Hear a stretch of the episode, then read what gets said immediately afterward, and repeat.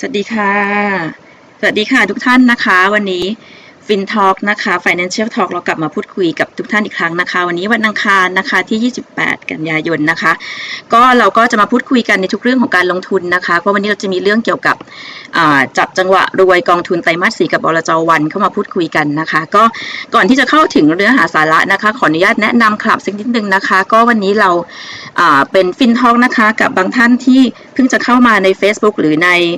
Clubhouse นะคะฟินก็คือ Financial Talk นะคะ เราพูดคุยเรื่องการเงินการลงทุนนะคะ การจัดการทั้งหมดวันนี้ก็ตรงประเด็นเลยค่ะ เป็นเรื่องของการลงทุนอย่างชัดเจนนะคะ ก่อนที่จะเข้าถึงเนื้อหาสาระของวันนี้ก็ขออนุญาตแนะนำ member นะคะ เนื่องจากว่าเรามีการพูดคุยในทุกเรื่องของการลงทุนในทุก asset class นะคะ ก็จะมี member หลายท่านสักนิดนึงนะคะ ก็แนะนำตัวเองก่อนนะคะออร่านะคะ ก็อยู่ในแวดวงการเงินการธนาคารนะคะ อยู่ Citibank นะคะ แล้วก็อยู่ TMB นะคะ แล้วตอนนี้ก็ไปทำงานต่างประเทศในเรื่องการลงทุนแล้วกลับมาทำงานที่เมืองไทยนะคะ ถ้าใครอยากรู้รายละเอียดเพิ่มเติมไปเช็คใน bio ได้นะคะใน Clubhouse จะมีรายละเอียดมากกว่านี้นะคะ เราจะคุยพูดคุยพูดคุยกันสั้นๆสำหรับวันนี้นะคะสำหรับ member ท่านต่อไปนะคะ ขอเป็นพี่ลีนะคะพี่ลีผู้อาวุโสแห่ง Clubhouse นะคะ พี่ลีแนะนำตัวนิดนึงค่ะ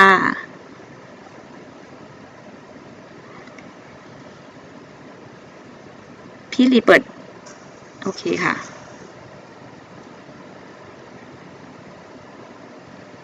ไม่ได้ยินเสียงเหรอคะ พี่ลีต้องใช้เสียงใน Clubhouseเปิดจาก Clubhouse นะครับ บนมือถือครับ เปิด volume นิดนึงอะพี่ พี่เปิดไมค์แหละอาจจะไม่ได้เปิด volume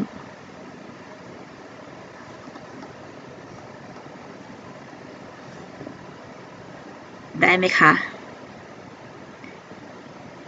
ไม่ได้เหรอคะอ่างั้นเดี๋ยว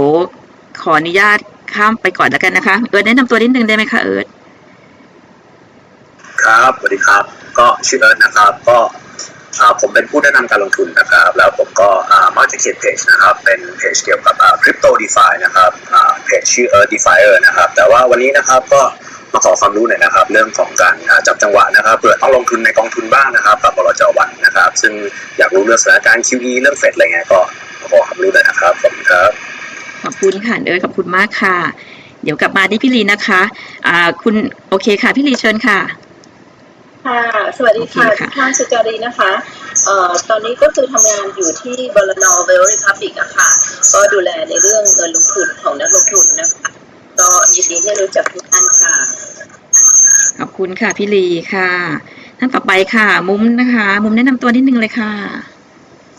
สวัสดีค่ะมุกนะคะมุกก็ทำงานในส่วนของ PR Consult นะคะ ก็อยู่ในสายเศรษฐกิจการลงทุนแล้วก็อสังหานะคะ ก็เอ่อเป็นคนหนึ่งที่สนใจเรื่องการลงทุนแล้วก็ได้มีโอกาสที่มาทำฟินทอกับทางกลุ่มพี่ๆ เพื่อนๆนะคะ ในการที่พูดคุยเรื่องของเรื่องของการเงินการลงทุนในทุกรูปแบบอย่างที่พี่ออร่าเล่ามานะคะ ก็ทุกวันอังคารกับวันพฤหัสที่เราจะเจอกันนะคะพี่ออร่าซึ่งวันนี้เองเราก็จะพูดคุยกันกับทาง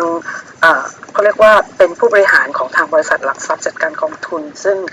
อ่อท่านก็เคยมาเวทีของเราแล้วครั้งหนึ่งนะคะ แล้วก็อีกท่านหนึ่งก็เป็นผู้บริหารจากทางบริษัทหลักทรัพย์ ซึ่งวันนี้เนี่ยเชื่อว่าจะได้ ผู้ฟังจะได้ประโยชน์ในแง่ของการลงทุนที่จะใช่จะจะกลับไปพิจารณาเรื่องของพอร์ตของตัวเองเลยล่ะเพราะว่าเราจะคุยกันในแง่ของการลงทุนในจังหวะที่เหลือของปีนี้ก็คือเรื่องของการจับจังหวะรวยกับกองทุนในไตรมาสสี่นี้ โดยที่เอ่อ guest speaker ของเราวันนี้ที่เข้ามาร่วมพูดคุยกับเรานะคะผมขออนุญาตแนะนำคุณพจน์ฮารินสุดค่ะ เป็นประธานเจ้าหน้าที่บริหารของบลจวันสวัสดีคุณพจน์นะคะ สวัสดีค่ะ สวัสดีค่ะ สวัสดีค่ะสวัสดีค่ะ ขอบคุณนะคะมากันอีกครั้งหนึ่งสำหรับเวทีวันนี้นะคะ อีกท่านหนึ่งค่ะ คุณสุรศักดิ์ธรรมโมค่ะเอ่อเป็นกรรมการผู้จัดการของบริษัทหลักทรัพย์ของบริษัทหลักทรัพย์ Pi Wealth Solution จำกัด สวัสดีคุณสุรศักดิ์นะคะ สวัสดีค่ะ ครับ สวัสดีครับ ผมสุรศักดิ์ธรรมโมนะครับ กรรมการผู้จัดการบริษัทหลักทรัพย์ Pi Wealth Solution ครับค่ะค่ะเอาเลยค่ะ ขอบคุณทั้งสองท่านนะคะ ก็ก่อนอื่นก่อนที่เราจะเข้าเซสชันอย่างที่ที่บอกนะคะ บางทีก็มีคนใหม่เข้ามาฟังเรา เอ่อเราอยากจะถึงแม้ว่าทั้งสองท่านนี้ก็อาจจะพูดคุยในหลายเวทีแล้ว อยากจะให้แนะนำตัวก่อนว่าทำในในส่วนของหน้าที่รับผิดชอบ ทุกวันนี้เนี่ยทำอะไรยังไงบ้างนะคะเรียนเชิญอาจจะขอเป็นคุณพจน์ก่อนก็ได้ค่ะ เปิดไมค์ใน Clubhouse นะคะ คุณพจน์เปิดไมค์ใน Clubhouseอ่อ่าโอโอเคเคครับค่ะสวัสดีนะครับอ่าค่ะทุกท่านค่ะอืมก็ มีความยินดีเป็นอย่างยิ่งนะครับ ที่ FinTalk ให้เกียรติเชิญมาพูดอีกครั้งนะครับจริงๆแล้วก็รู้จักกับพี่ลีอะไรเป็นอย่างดีนะครับ ก็เคยตั้งบริษัทด้วยกันด้วยนะครับฉะนั้นก็เข้าใจทุกอย่างกันได้ดีครับ ก็ผมก็มาทำบลจวันนะครับ หลังจากที่เคยอยู่บลจไทยพาณิชย์นะครับ แล้วก่อนหน้านี้ก็เคยไปทำงานที่ธนาคารต่างประเทศนะครับซะส่วนใหญ่แล้วก็เคยอยู่ที่สิงคโปร์นะครับอยู่กับ RBS อยู่กับ Merrill Lynch นะครับอยู่กับพวกเอ่อพวก global อยู่อยู่กับพวก global banks แล้วก็อยู่ global markets treasury กับ investment banking นะครับ ฉันก็จะมีความเชี่ยวชาญเรื่อง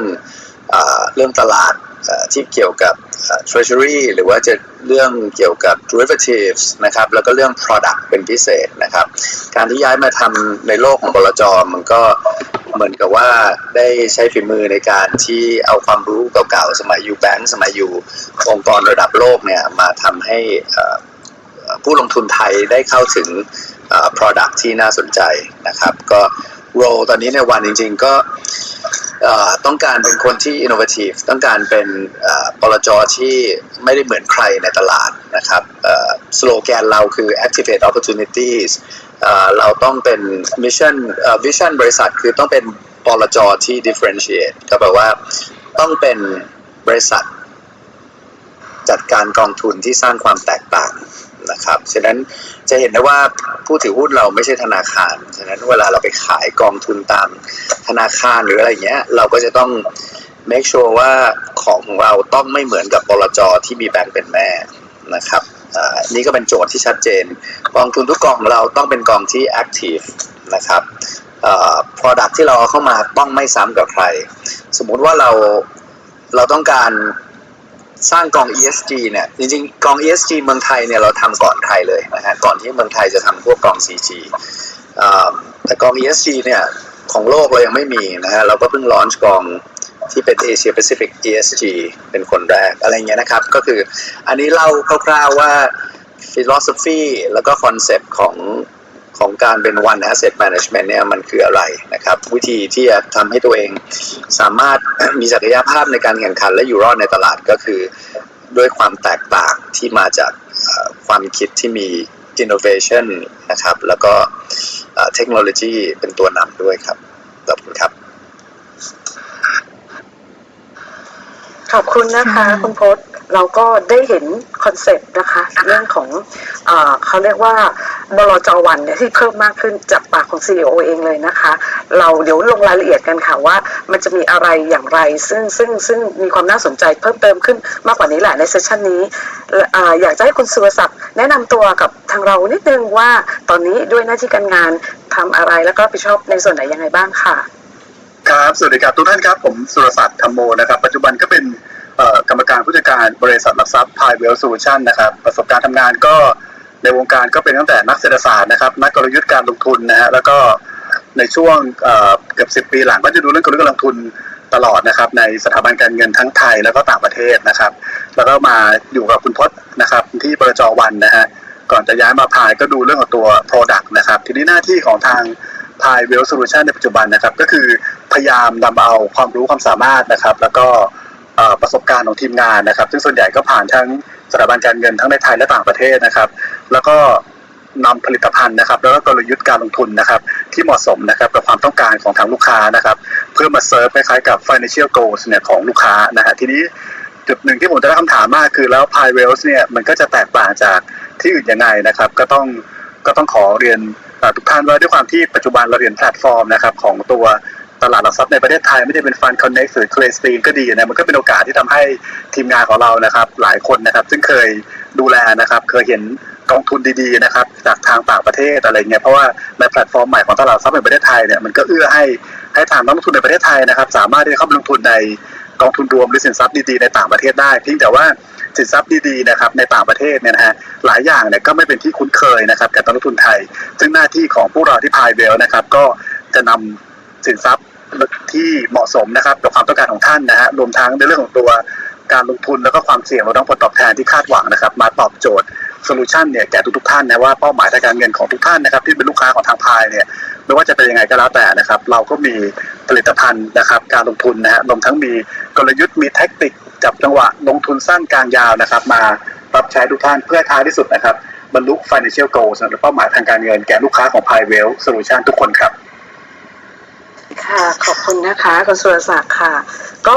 ถือว่าทั้งสองท่านนี่คือเป็นตัวจริงของวงการเนาะวันนี้ได้มีโอกาสมาพูดคุยแล้ว พี่ลีเราน่าจะเริ่มกันที่อาจจะเป็นสภาพตลาดก่อนดีไหมคะ ทั้งสองท่านเนี่ยเอ่อประเมินประเมินที่ผ่านมาแล้วก็กำลังที่กำลังจะเกิดขึ้น คือก็บาดเจ็บกันมาบ้างอะไรบ้าง มันเป็นยังไงกันบ้างในส่วนของตลาดในช่วงที่ผ่านมาค่ะ คุณคุณโพสกันก็ได้ค่ะ ครับเอ่อ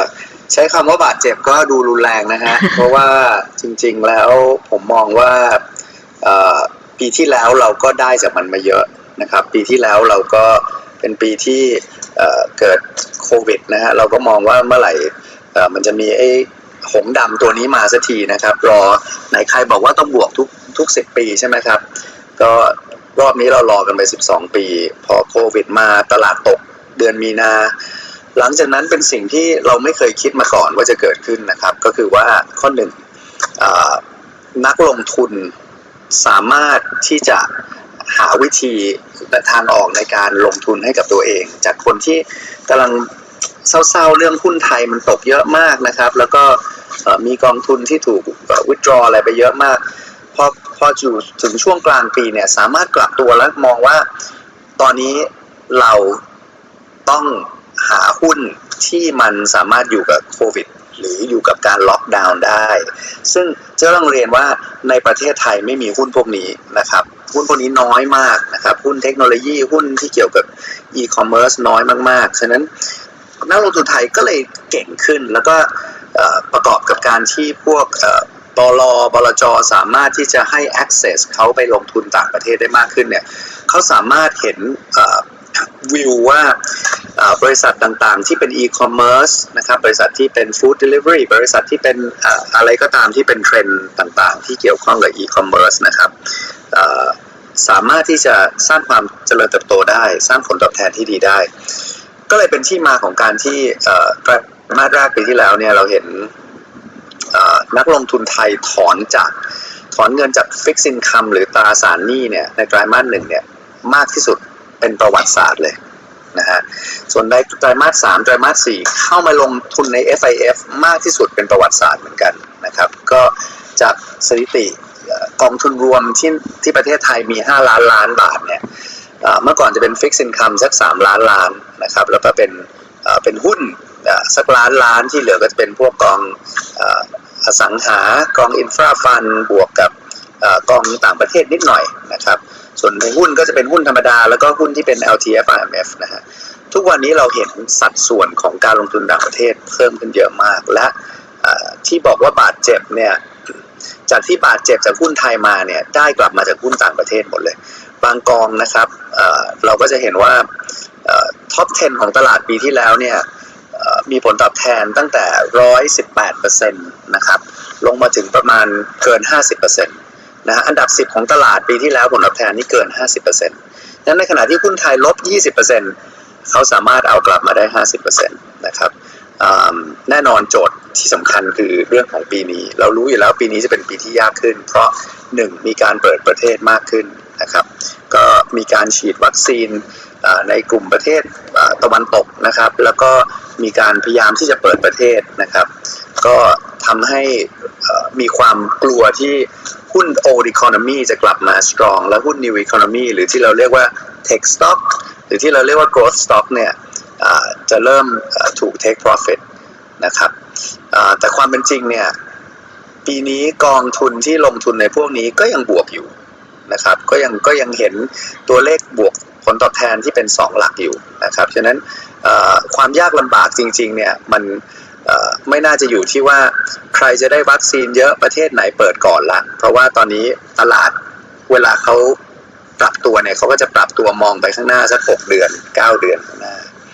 นะฮะฉะนั้นตอนนี้สิ่งที่เขามองที่สุดก็คือเรื่องของอนโยบายของภาครัฐทั่วโลกที่จะต้องถูก unwind นะครับ เราสังเกตว่าในช่วงโควิด หรือในช่วง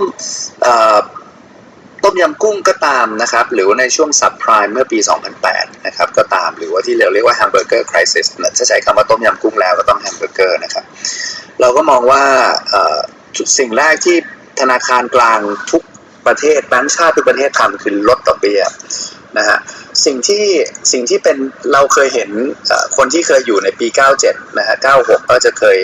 เห็นดอกเบี้ยไทยเนี่ยอยู่มากกว่า 20%ฝากเงินได้มากกว่า 20%นะไม่ต้องมาลงทุนเลยใช่ไหมครับ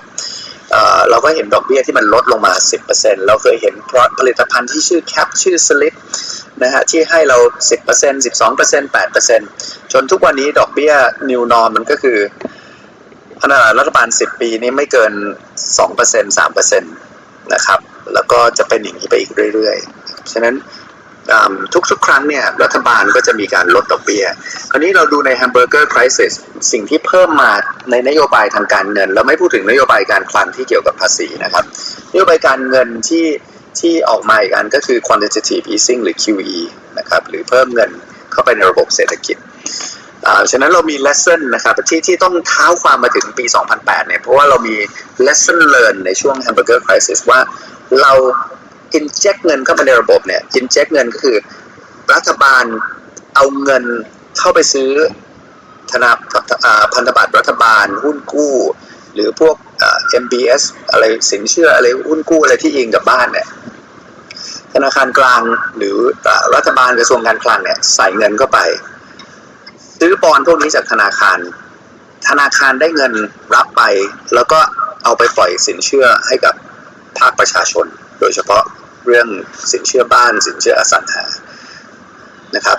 เวลาเวลาอินเจ t เงินเข้ามาในกรณีที่มันมีวิกฤตเศรษฐกิจครั้งใหญ่ที่เราเรียกว่า black swan เนี่ยหลังจากนั้นไม่กี่ปีมันก็จะเกิดการ unwind หรือการที่เราเรียกว่า QE tapering นะครับ อันนี้พูดอาจจะดูเบสิกนะฮะ แต่ว่าพูดให้เผื่อท่านผู้ฟังหลายท่านที่อาจจะยังไม่ได้ลงทุนอะไรมากมาย หรือยังไม่ได้ติดตามข่าวสารโลกนะฮะ ดังนั้น QE tapering ก็คือการ unwind นโยบายเศรษฐกิจที่ใส่เข้ามาเพื่อช่วยเอ่ออุ้มในในช่วงวิกฤตเศรษฐกิจ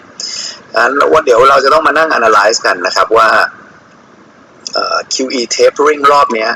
มันจะส่งผลกระทบกับตลาดเหมือน QE ทุกรอบไหมฉะนั้น QE tapering รอบนี้ก็ไม่ได้ต่างกัน ช่วงโควิดเนี่ย QE เรียกว่า unlimited เลยก็ได้นะฮะโดยทุกวันนี้ก็ยังมีการ ใส่เงินเข้าไปในระบบเดือนละแสนสองหมื่นล้านเหรียญสหรัฐนะครับ ก็เป็นหลักล้านล้านบาทนะครับต่อเดือนนะครับ ซึ่งซึ่งสิ่งที่มันทำให้เกิดขึ้นก็คือเกิดสภาพคล่องในในระบบการเงินนะครับอีโคโนมีปีที่แล้วทุกคนติดลบหมดเลยนะฮะคนที่รู้สึกประเทศที่ไม่ติดลบที่เราพอรู้จักคือไต้หวันจีนกับเวียดนามใช่ไหมครับ นอกนั้นติดลบหมดเพราะโควิดเพราะล็อก ดาวน์เพราะเศรษฐกิจไม่เดินประเทศปิดนะครับทำไมตลาดหุ้นมันถึงขึ้น เพราะว่ามันมีสภาพคล่องที่ล้นตลาดที่อินเจกมาโดยรัฐบาลกลางทั่วโลก ไม่ว่าจะเป็นอเมริกา ยุโรป ญี่ปุ่นหรือจีนนะฮะฉะนั้นนี่คือสิ่งที่เอ่อถ้าตอบคำถามค่อนข้างยาวเนี่ยก็คือ นี่คือสิ่งที่ตลาดจะต้องจับตามองต่อไปใน 6 เดือนถึง 12 เดือนข้างหน้า เพราะว่าการทำ QE tapering หรือการลดเงินในระบบรอบนี้สิ่งที่รัฐบาลกลางสหรัฐกำลังทำธนาคารกลางสหรัฐ หรือถ้ากระทรวงการคลังพยายามทำเนี่ยคือค่อยๆลดนะฮะเรากลัวมากเลย เรามองมาตลอดตั้งแต่ต้นปีว่าเอ่อเดือน 9 เดือน 10 เราต้อง เข้าใน risk off mode ละ risk on ก็คือลงทุนในหุ้น หรือสินทรัพย์เสี่ยง risk off ก็คือลดความเสี่ยงแล้วก็มาถือพวกพันธบัตรมาถือพวกหุ้นกู้อะไรเงี้ยนะครับเรามองว่าต้องต้อง risk off ละเดือนนี้กับเดือนหน้าเนี่ย เพราะว่าเมื่อไหร่ที่เฟดประกาศลด QE ซึ่งเขาอาจจะลดปีหน้านะ แต่ว่าเมื่อไหร่ที่เขาประกาศเนี่ยตตลาดมันจะเรียกก่อนนะครับ เราก็มองว่าลงแน่ๆ แต่คราวนี้สิ่งที่มันเกิดขึ้นมันไม่ใช่อย่างนั้น สิ่งที่มันเกิดขึ้นก็คือ เฟดเขาก็บอกว่าเขาจะค่อยๆลดนะครับ มันยังมีตัวเลขบางอย่างที่อย่างอเมริกามันวัคซีนกัน 70-80%แล้วแต่มันก็ยังเปิดประเทศมาก็ยังมีคนติดโควิดเป็นแสนต่อวัน จนโรงพยาบาลไม่พออีกรอบหนึ่งนะครับ ทั้งหมดเนี้ยมันยังทำให้ตัวเลขที่เขาตั้งไว้สองสามตัวเนี่ยว่าเศรษฐกิจต้องไปถึงขั้นนี้จุดนี้ตัวเลขเงินเฟ้อเอ่อตัวเลขการจ้างงานหรืออะไรเป็นต้นเนี่ย แล้วก็ตัวเลข GDP มันต้องถึงจุดนี้จุดนี้เขาถึงจะขึ้นดอกเบี้ยได้ ฉะนั้นอเมริกาเป็นประเทศที่ data dependent หรือพึ่งพาตัวเลขเศรษฐกิจมากนะครับ เพราะตัวเลขเขาเรียกได้ว่ามี integrity หรือว่ามีความแน่นอนความเชื่อใจได้นะครับ ว่าไม่ได้ไม่ได้ถูกเป็นตัวเลขที่ถูกสร้าง ฉะนั้นในเมื่อตัวเลข GDP มันถูกทอนมา ปีที่แล้วแน่นอนทุกคนติดลบ ปีนี้อเมริกาโต 7%เอ่อ ตอนนี้ถูกมองว่าจะลงมาโต 5.9%นะครับ อัตราเงินเฟ้ออตอนนี้อยู่ประมาณ 3%กว่านะครับ แล้วก็อัตราว่างงานคืออีกตัวหนึ่งที่เขามองนะครับ อัตราว่างงานก็อยู่ประมาณ 4 4%ครึ่งฉะนั้นตัวเลขพวกนี้มันยังมันยังไม่ไม่ไปถึงจุดที่เขาต้องการว่าประเทศเราหลังจากถูกวิกฤตเศรษฐกิจโควิดเนี่ยตอนนี้มัน มัน turn around แล้วนะ มันผ่านวิกฤตตรงนั้นได้เต็มๆเขาถึงจะขึ้นดอกเบี้ยได้ ฉะนั้นนี่เป็นสาเหตุหนึ่งแล้วก็ทำไมการประชุม FOMC หรือที่ Jackson Hole ก็ตามเนี่ยเขาถึงบอกว่าเขาจะค่อยๆ ลด QE จากที่เมื่อกี้ผมพูดว่าเขาจะลด QE จากเดือนละแสนสองหมื่นล้านต่อเอ่อเหรียญที่เขา inject เงินเข้าไปเนี่ยเขาจะลดทุกครั้งที่มีการประชุมเขาอาจจะลดประมาณหมื่นถึงหมื่นห้าพันเหรียญห้าพันล้านเหรียญ นะฮะฉะนั้นก็ดู the math นะครับ ก็คงต้องใช้เวลาอีกอย่างน้อยครึ่งปีถึงปีหนึ่งกว่าจะลด QE ได้เต็มนะฮะแล้วถึงค่อยขึ้นดอกเบี้ย ฉะนั้นสัญญาณที่เขาประชุมเนี่ยดอทพลอตหรืออะไรที่เราต้องไปอ่านที่เขาเขียนเนี่ย มันจะบอกอย่างชัดเจนเลยว่าเขาจะทำอะไรบ้าง เขาจะทำอะไรก่อนฉะนั้นดอกเบี้ยเนี่ย เราก็มองว่าจากที่อาจจะไม่ขึ้นดอกเบี้ยในปีหน้า ตอนนี้อาจจะมี การขึ้นดอกเบี้ยแล้วนะครับ ฉะนั้นถ้าเกิดเขาประชุมในเดือนพฤศจิกายนต้นเดือนเนี่ย แล้วเขาบอกว่าเขาจะลด QE เป็นไปได้ที่การลด QE ครั้งแรกจะเกิดขึ้นในเดือนธันวาคมนะครับ ลดไปเรื่อยๆ ลดไปเรื่อยๆ จนถึงปีหน้าเนี่ยปลายปีหน้าก็อาจจะมีการขึ้นดอกเบี้ย คือจริง ๆ เวลาเฟดเขาประชุมเนี่ยเขามีกรรมการกัน 18 คนนะฮะ เดี๋ยวเดี๋ยวคุณสุรศักดิ์คงมาเล่าว่า เกิดอะไรขึ้นกับกรรมการกับกรรมการบางคนกรรมการ 18 คนเจ็ดครั้งที่แล้วที่ประชุม 7 คนบอกให้ขึ้นดอกเบี้ย แต่ครั้งนี้ขึ้นมาเป็น 9 คนนะครับแล้วใน 9 คนเนี่ยมี 3 คนบอกว่าให้ขึ้นดอกเบี้ย 2 ครั้งด้วยนะครับฉะนั้นเวลาเราอ่าน report ตัวนี้มันทำให้เราเห็นว่าการโหวตเริ่มเริ่ม tilt หรือว่าเริ่มเอียงไปด้านที่จะเป็นการต้องการให้ขึ้นดอกเบี้ยเพื่อ ลดความร้อนแรงของของเศรษฐกิจที่น่าจะโตมากในปีหน้าค่ะดังนั้นที่ที่เล่ามาทั้งหมดก็คือว่าอ่าถ้ามันขึ้นอย่างช้าๆ ผมคิดว่าสิ่งที่เรากลัวว่าตลาดมันจะ crash เพราะมีการขึ้น QE เนี่ยก็อาจจะมีน้อยลง คือคือหมายถึงว่าที่เขาจะลด QE นะครับ คือถ้าเขาลดเลยปึ้งหนึ่งอ่าสามเดือนครึ่งหนึ่งอีกสามเดือนครึ่งหนึ่งเนี่ย ตลาด crash แน่นะครับ ตลาดจะ crash ลงสัก 20%เลยด้วยซ้ำ นะครับแต่การที่เขาค่อยๆลดเนี่ยก็เลยตลาดก็เลยมองว่าเป็น positive sentiment นะครับแต่แน่นอนมันต้องมี correction along the way ครับค่ะอันนี้ก็ชัดเจนนะคะคุณโน้ตฉายภาพให้เราเห็นว่าเอ่อยังไงในไตรมาสสี่นี้เราก็คงเห็นแน่นอนเลยนะคะว่าเรื่องของการลดวงเงินกระตุ้นเศรษฐกิจน่าจะเกิดขึ้น แล้วก็เรื่องการขึ้นดอกเบี้ยปีหน้าเอ๊ะก็ที่หนึ่งจะพูดมีนะคแนรับวโน้มนะครับค่ะเสียงเสียงกล้องนิดหนึ่งครับ พี่จะต้องปิดเสียงที่พี่กล้องพี่ใช่ไหมคะใช่ครับพี่ลีลองปิดเสียงในคอมหน่อยได้ไหมครับเดี๋ยวเผื่อจะแบบมีปิดวอลลุ่มค่ะพี่ลีได้ปิดวอลลุ่มให้สุดเลยค่ะพี่โอเคพอดีเมื่อกี้อ่าจะปิดปิดไมค์พี่รีไปก่อนนะครับ เรียบเรียบร้อยไหมคะพี่ลีนจะคุยกับกันได้ไหมเสียงจะกล้องไหมคะ เสียงยังกล้องอยู่ไหมคะมีเสียงเสียงกโอล้องเคไหมคะบอกอยู่นิดนึงนะมีเสียงกล้องอยู่นิดนึงค่ะ ถ้างั้นเดี๋ยวเดี๋ยวขออนุญาตพี่ลีอย่างนี้ได้ไหมคะอาจจะขอเป็นมุมมองของทางคุณสุรศักดิ์ในเรื่องของอ่าได้ของอ่าค่ะคุณสุรศักดิ์ลองเพิ่มเติมให้ให้กับเราทางทางคุณพจน์ก็ในหลายมิติเลยที่ที่คุยมา ก็อยากจะฟังทางคุณสุรศักดิ์บ้างเช่นเลยค่ะ ครับ ก็ขออนุญาตเสริมคุณพจน์นะครับ หรือพี่โน้ตนะครับ ก็คือผมคิดว่าในภาพในภาพใหญ่ๆก่อนนะฮะคือในภาพใหญ่ๆเนี่ยเรากำลังเห็นกระบวนการ normalization นะครับของทั้งของการกลับเข้าสู่ภาวะปกตินะของกระบวนของวิธีการใช้ชีวิตนะฮะนะครับถึงแม้ว่าในหลายๆประเทศส่วนใหญ่นะครับ เราจะกังวลในเรื่องของตัวการระบาดสายพันธุ์เดลต้าสายพันธุ์มิลหรืออะไรก็ตามในมาจะมาในอนาคตนะครับ แต่ผมคิดว่าประเทศหลักๆของโลกเนี่ยนะครับก็ตัดสินใจที่จะเปลี่ยนยุทธศาสตร์นะครับ ว่าเราจะมา เรายอมรับว่าโรคโควิด -19 เนี่ยเป็นโรคไข้หวัดประจำท้องถิ่นนะครับเพราะฉะนั้นเนี่ยถ้าเราดูฟุตบอลที่อังกฤษนะครับเราก็จะเห็นว่าที่อังกฤษเองเนี่ยเขาก็เริ่มกลับมาใช้วิถีชีวิตตามปกตินะฮะแต่แน่นอนครับควบคู่กันไปตัวเลขการระบาดเนี่ยมันก็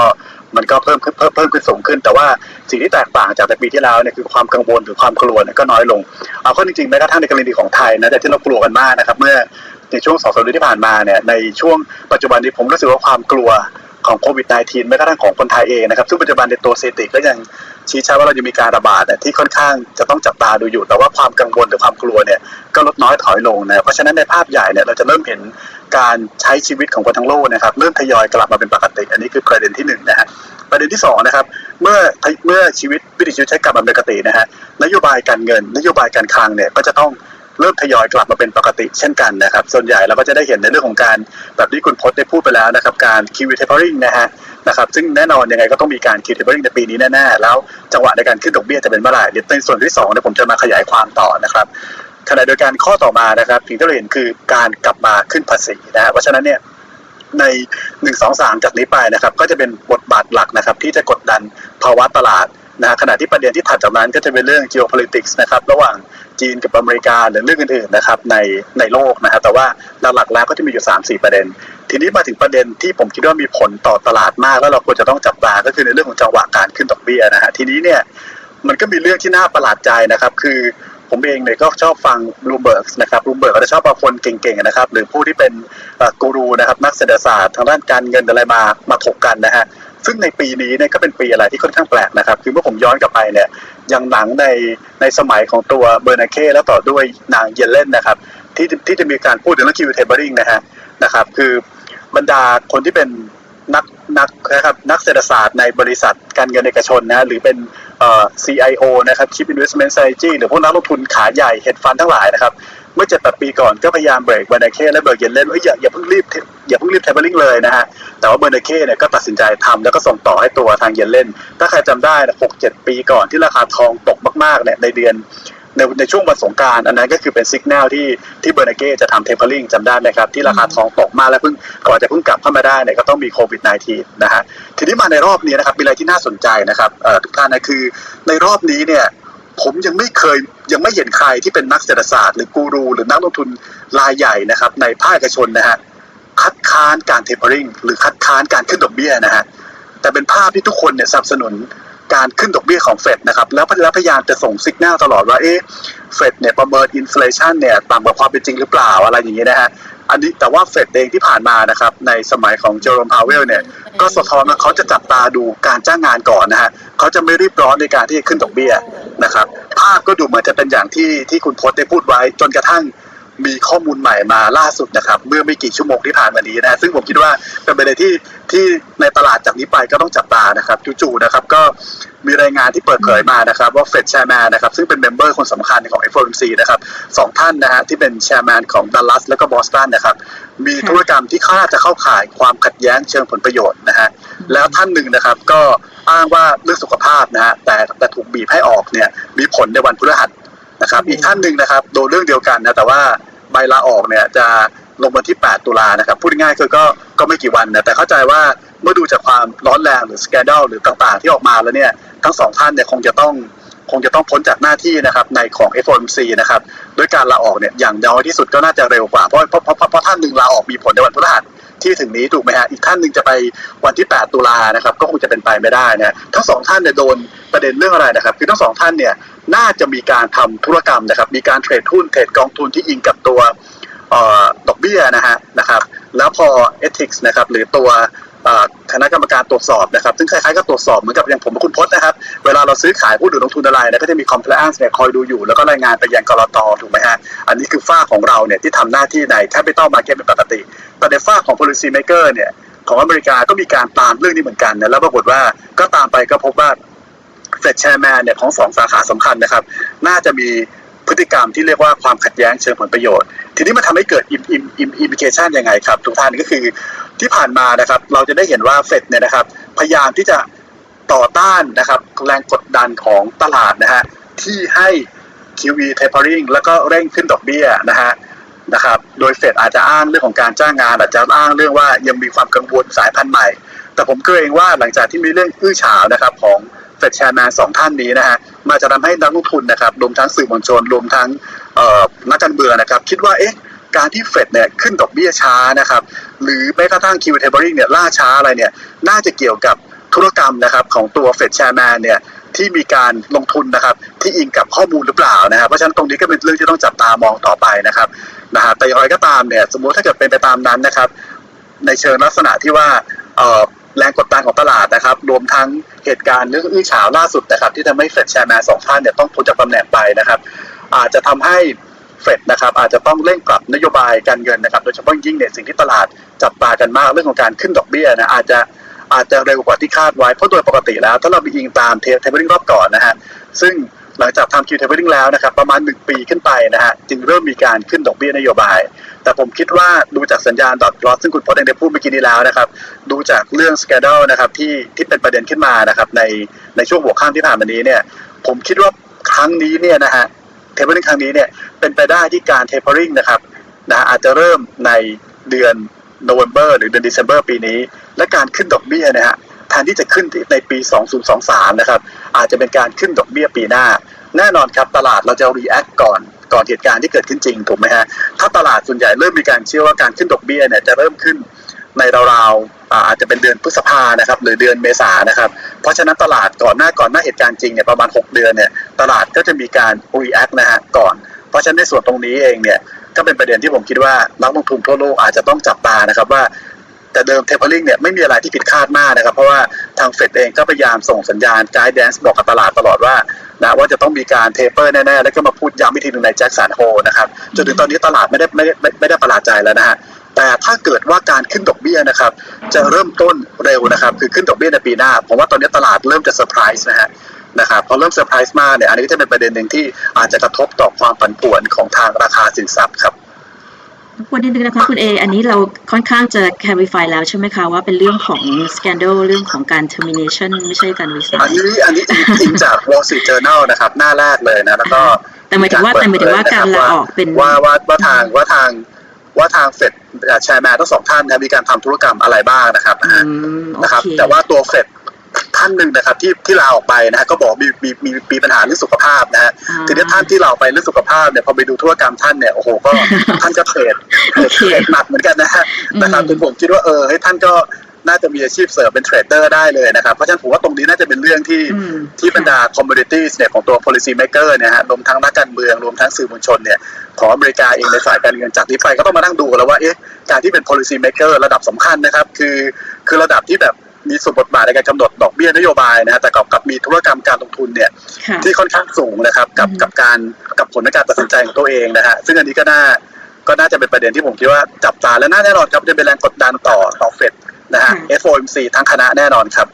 ค่ะเพ ราะล่าสุดที่คุยเมื่อสัปดาห์ที่แล้วเขาก็จะพูดเรื่องของการที่จะปรับ tapering ภายในเดือน November นะคะก็ก็เลยมองว่าครับก็ก็ไม่ได้เซอร์ไพรส์ว่า November ก็คงจะมีการปรับอะไรบางอย่างออกมา แต่ก็ไม่ได้คิดว่าจะมีเรื่อง scandal นี้เข้ามาเกี่ยวข้อง อาจจะกระตุ้นให้เร็วกว่านั้นด้วยหรือเปล่าไม่แน่ใจเหมือนกันค่ะครับอันนี้อันนี้อันนี้อันนี้ต้องติดตามต่อไปนะแต่ผมคิดว่า โดยภาพใหญ่แล้วนะครับ คิดว่า พอทุกอย่างจะกลับเข้าสู่ภาวะปกติถูกไหมครับไม่ว่าจะเป็นเรื่องการขึ้นภาษีก็ดีนะครับ เราเห็นการเลือกตั้งของเยอรมันนะฮะนะครับ เราก็เห็นไบเดนนะครับก็เริ่มมีแผนรวมทั้งมีแผนนโยบายกระตุ้นเศรษฐกิจการคลังขนาดใหญ่นะฮะแล้วก็ตามมาด้วยการขึ้นภาษีผมคิดว่าทิศทางของโลกเนี่ยกำลังจะก้าวเข้าสู่การทยอยวิถีชีวิตเนี่ยกลับเข้าสู่ภาวะปกติเพียงแต่ว่าภาวะปกติหลังโควิดเนี่ยแน่นอนครับมันก็เป็น new normal นะเป็นภาวะปกติใหม่นะซึ่งเรากลับเป็นปกติจริงนะครับ แต่ว่าการใช้ชีวิตแม้กระทั่งการทำงานในออฟฟิศเองก็คงจะไม่เหมือนเดิมนะครับ ค่ะโอเคค่ะ อยากอยากรู้ว่าแชร์แมนสองคนเนี่ยอืมเขาโหวตดอกเบี้ยขึ้นหรือดอกเบี้ยไม่ขึ้น ตรงเนี้ยตรงเนี้ยนะครับนั่นน่ะสิ dot plot ก็จะไม่บอกชื่อไว้ก็เหมือนกับกนง.ไทยอะครับอืมว่ามีประชุมอะไรบ้างไม่เปิดเผยแต่ ผมก็เห็นหลาย house ก็พยายามเดาๆอยู่เหมือนกันแต่นี่จะเป็นการคาดการณ์เนี่ยครับก็ก็ไม่แน่ใจว่าทั้งสองท่านเนี่ยมี position หรือมี policy stance เนี่ยจุดยืนนะครับ ในเชิงของตัวนโยบายยังไงนะฮะแต่ว่าในเชิงพอร์ตของท่านเนี่ยบางท่านก็ลงทุนทั้งตัว real estate ไอ้ mortgage backed security ซึ่งอันเนี้ยมันจะมีประเด็นแน่ๆเพราะปีที่แล้วเนี่ยเฟดตัดสินใจไป bail out ไอ้ส่วนที่เป็นเอ่อ MBS ในส่วนตรงนี้จำได้ไหมครับ ในช่วงในโดยโดยผลที่เรื่องของตัวโควิดนะฮะแล้วก็แล้วผมเข้าใจว่าท่านน่าจะเป็นธุรกรรมขาซื้อนะครับนะฮะเพราะว่าท่านลงทุนผ่าน mutual fund นะฮะเพราะฉะนั้นในส่วนตรงนี้เนี่ยน่าจะเป็นประเด็นเหมือนกันครับอืมค่ะค่ะโอเคพอ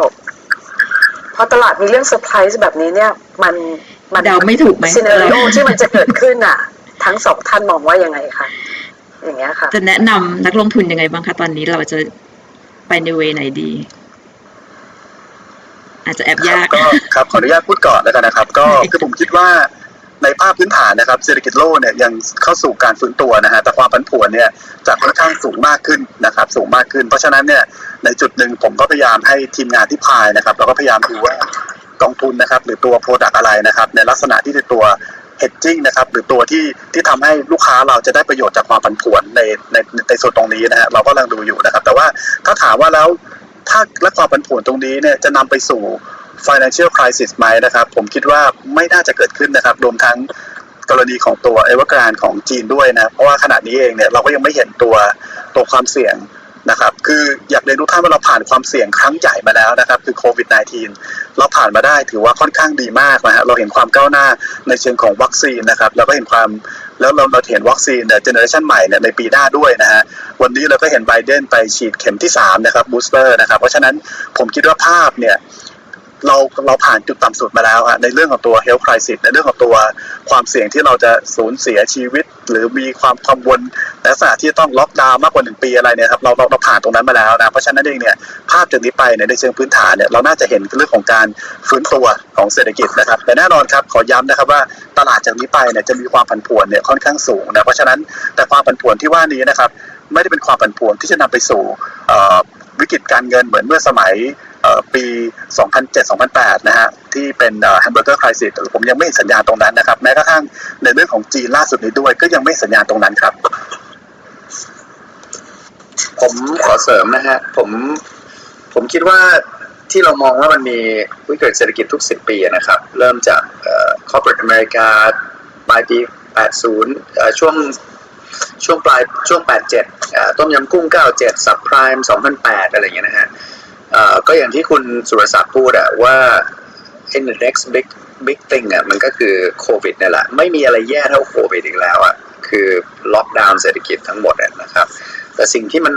จะอาจจะเกิดมันก็เรียกว่า after shock นะครับ ซึ่งจริงๆเราก็มองว่า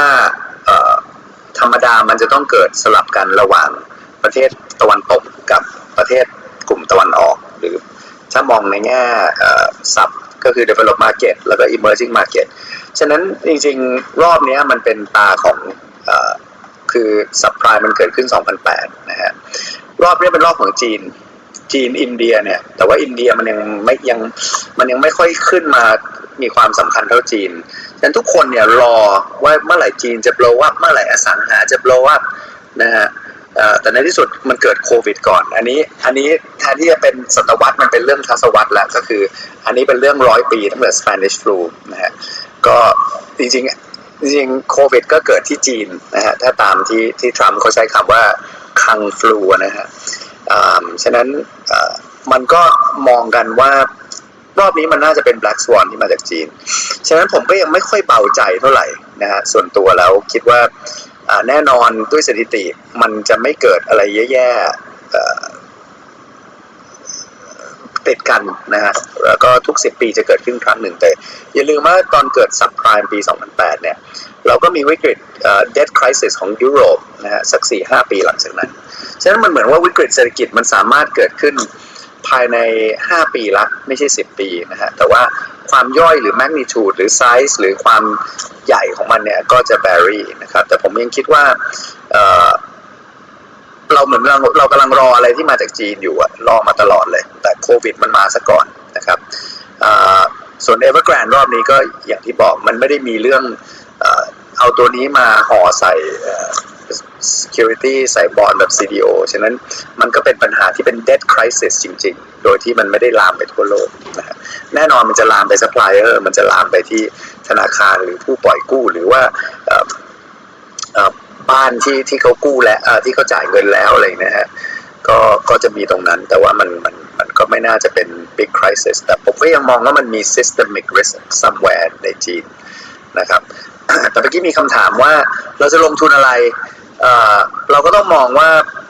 กลไกของตลาดง่าย ๆเลยนะครับ ว่าถ้าเกิดมันเกิดมีการ QE tapering หรือการลดสัดส่วนสภาพคล่องของเงินเนี่ยเ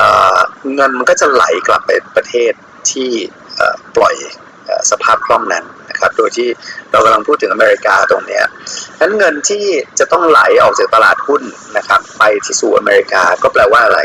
ก็แปลว่าอย่างน้อยเนี่ยหุ้นก็จะมี short term effect ที่เอ่น่าจะลดลง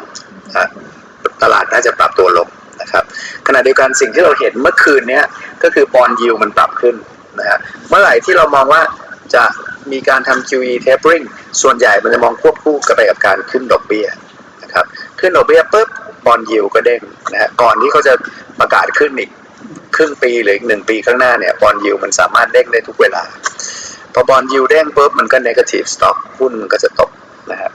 เงินที่ไหลกลับอเมริกามันก็จะทำให้คนต้องเอาเงินที่ไปลงทุน สมมติว่าลงทุนในเวียดนาม ลงทุนในอินเดียลงทุนในไต้หวันหรือเกาหลี ก็ต้องแปลงเงินกลับไปเป็นดอลลาร์ฉะนั้นเราเราเดาพฤติกรรมพวกนี้ออกนะครับว่าดอลลาร์จะแข็งเราถึงเห็นว่า ในช่วงหลังมันก็มีการแข็งค่าขึ้นของดอลลาร์นะครับ dollar index กลับขึ้นไปจาก 80 กว่าเอ่อเป็นเป็น 90 93 94อ่าในแง่ของดอลลาร์บาทเราก็เพิ่งเห็นว่ามันเพิ่ง break เอ่อ five year high นะฮะก็คือมันมีเทรนด์ของอค่าเงินบาทเนี่ยที่แต่เวลาเวลาเราคุยในภาษา treasury เราจะพูดว่าดอลลาร์บาทนะฮะเราก็จะเรียกว่าดอลลาร์มันเอ่อเคยมี five year high อยู่ที่ 33.5 level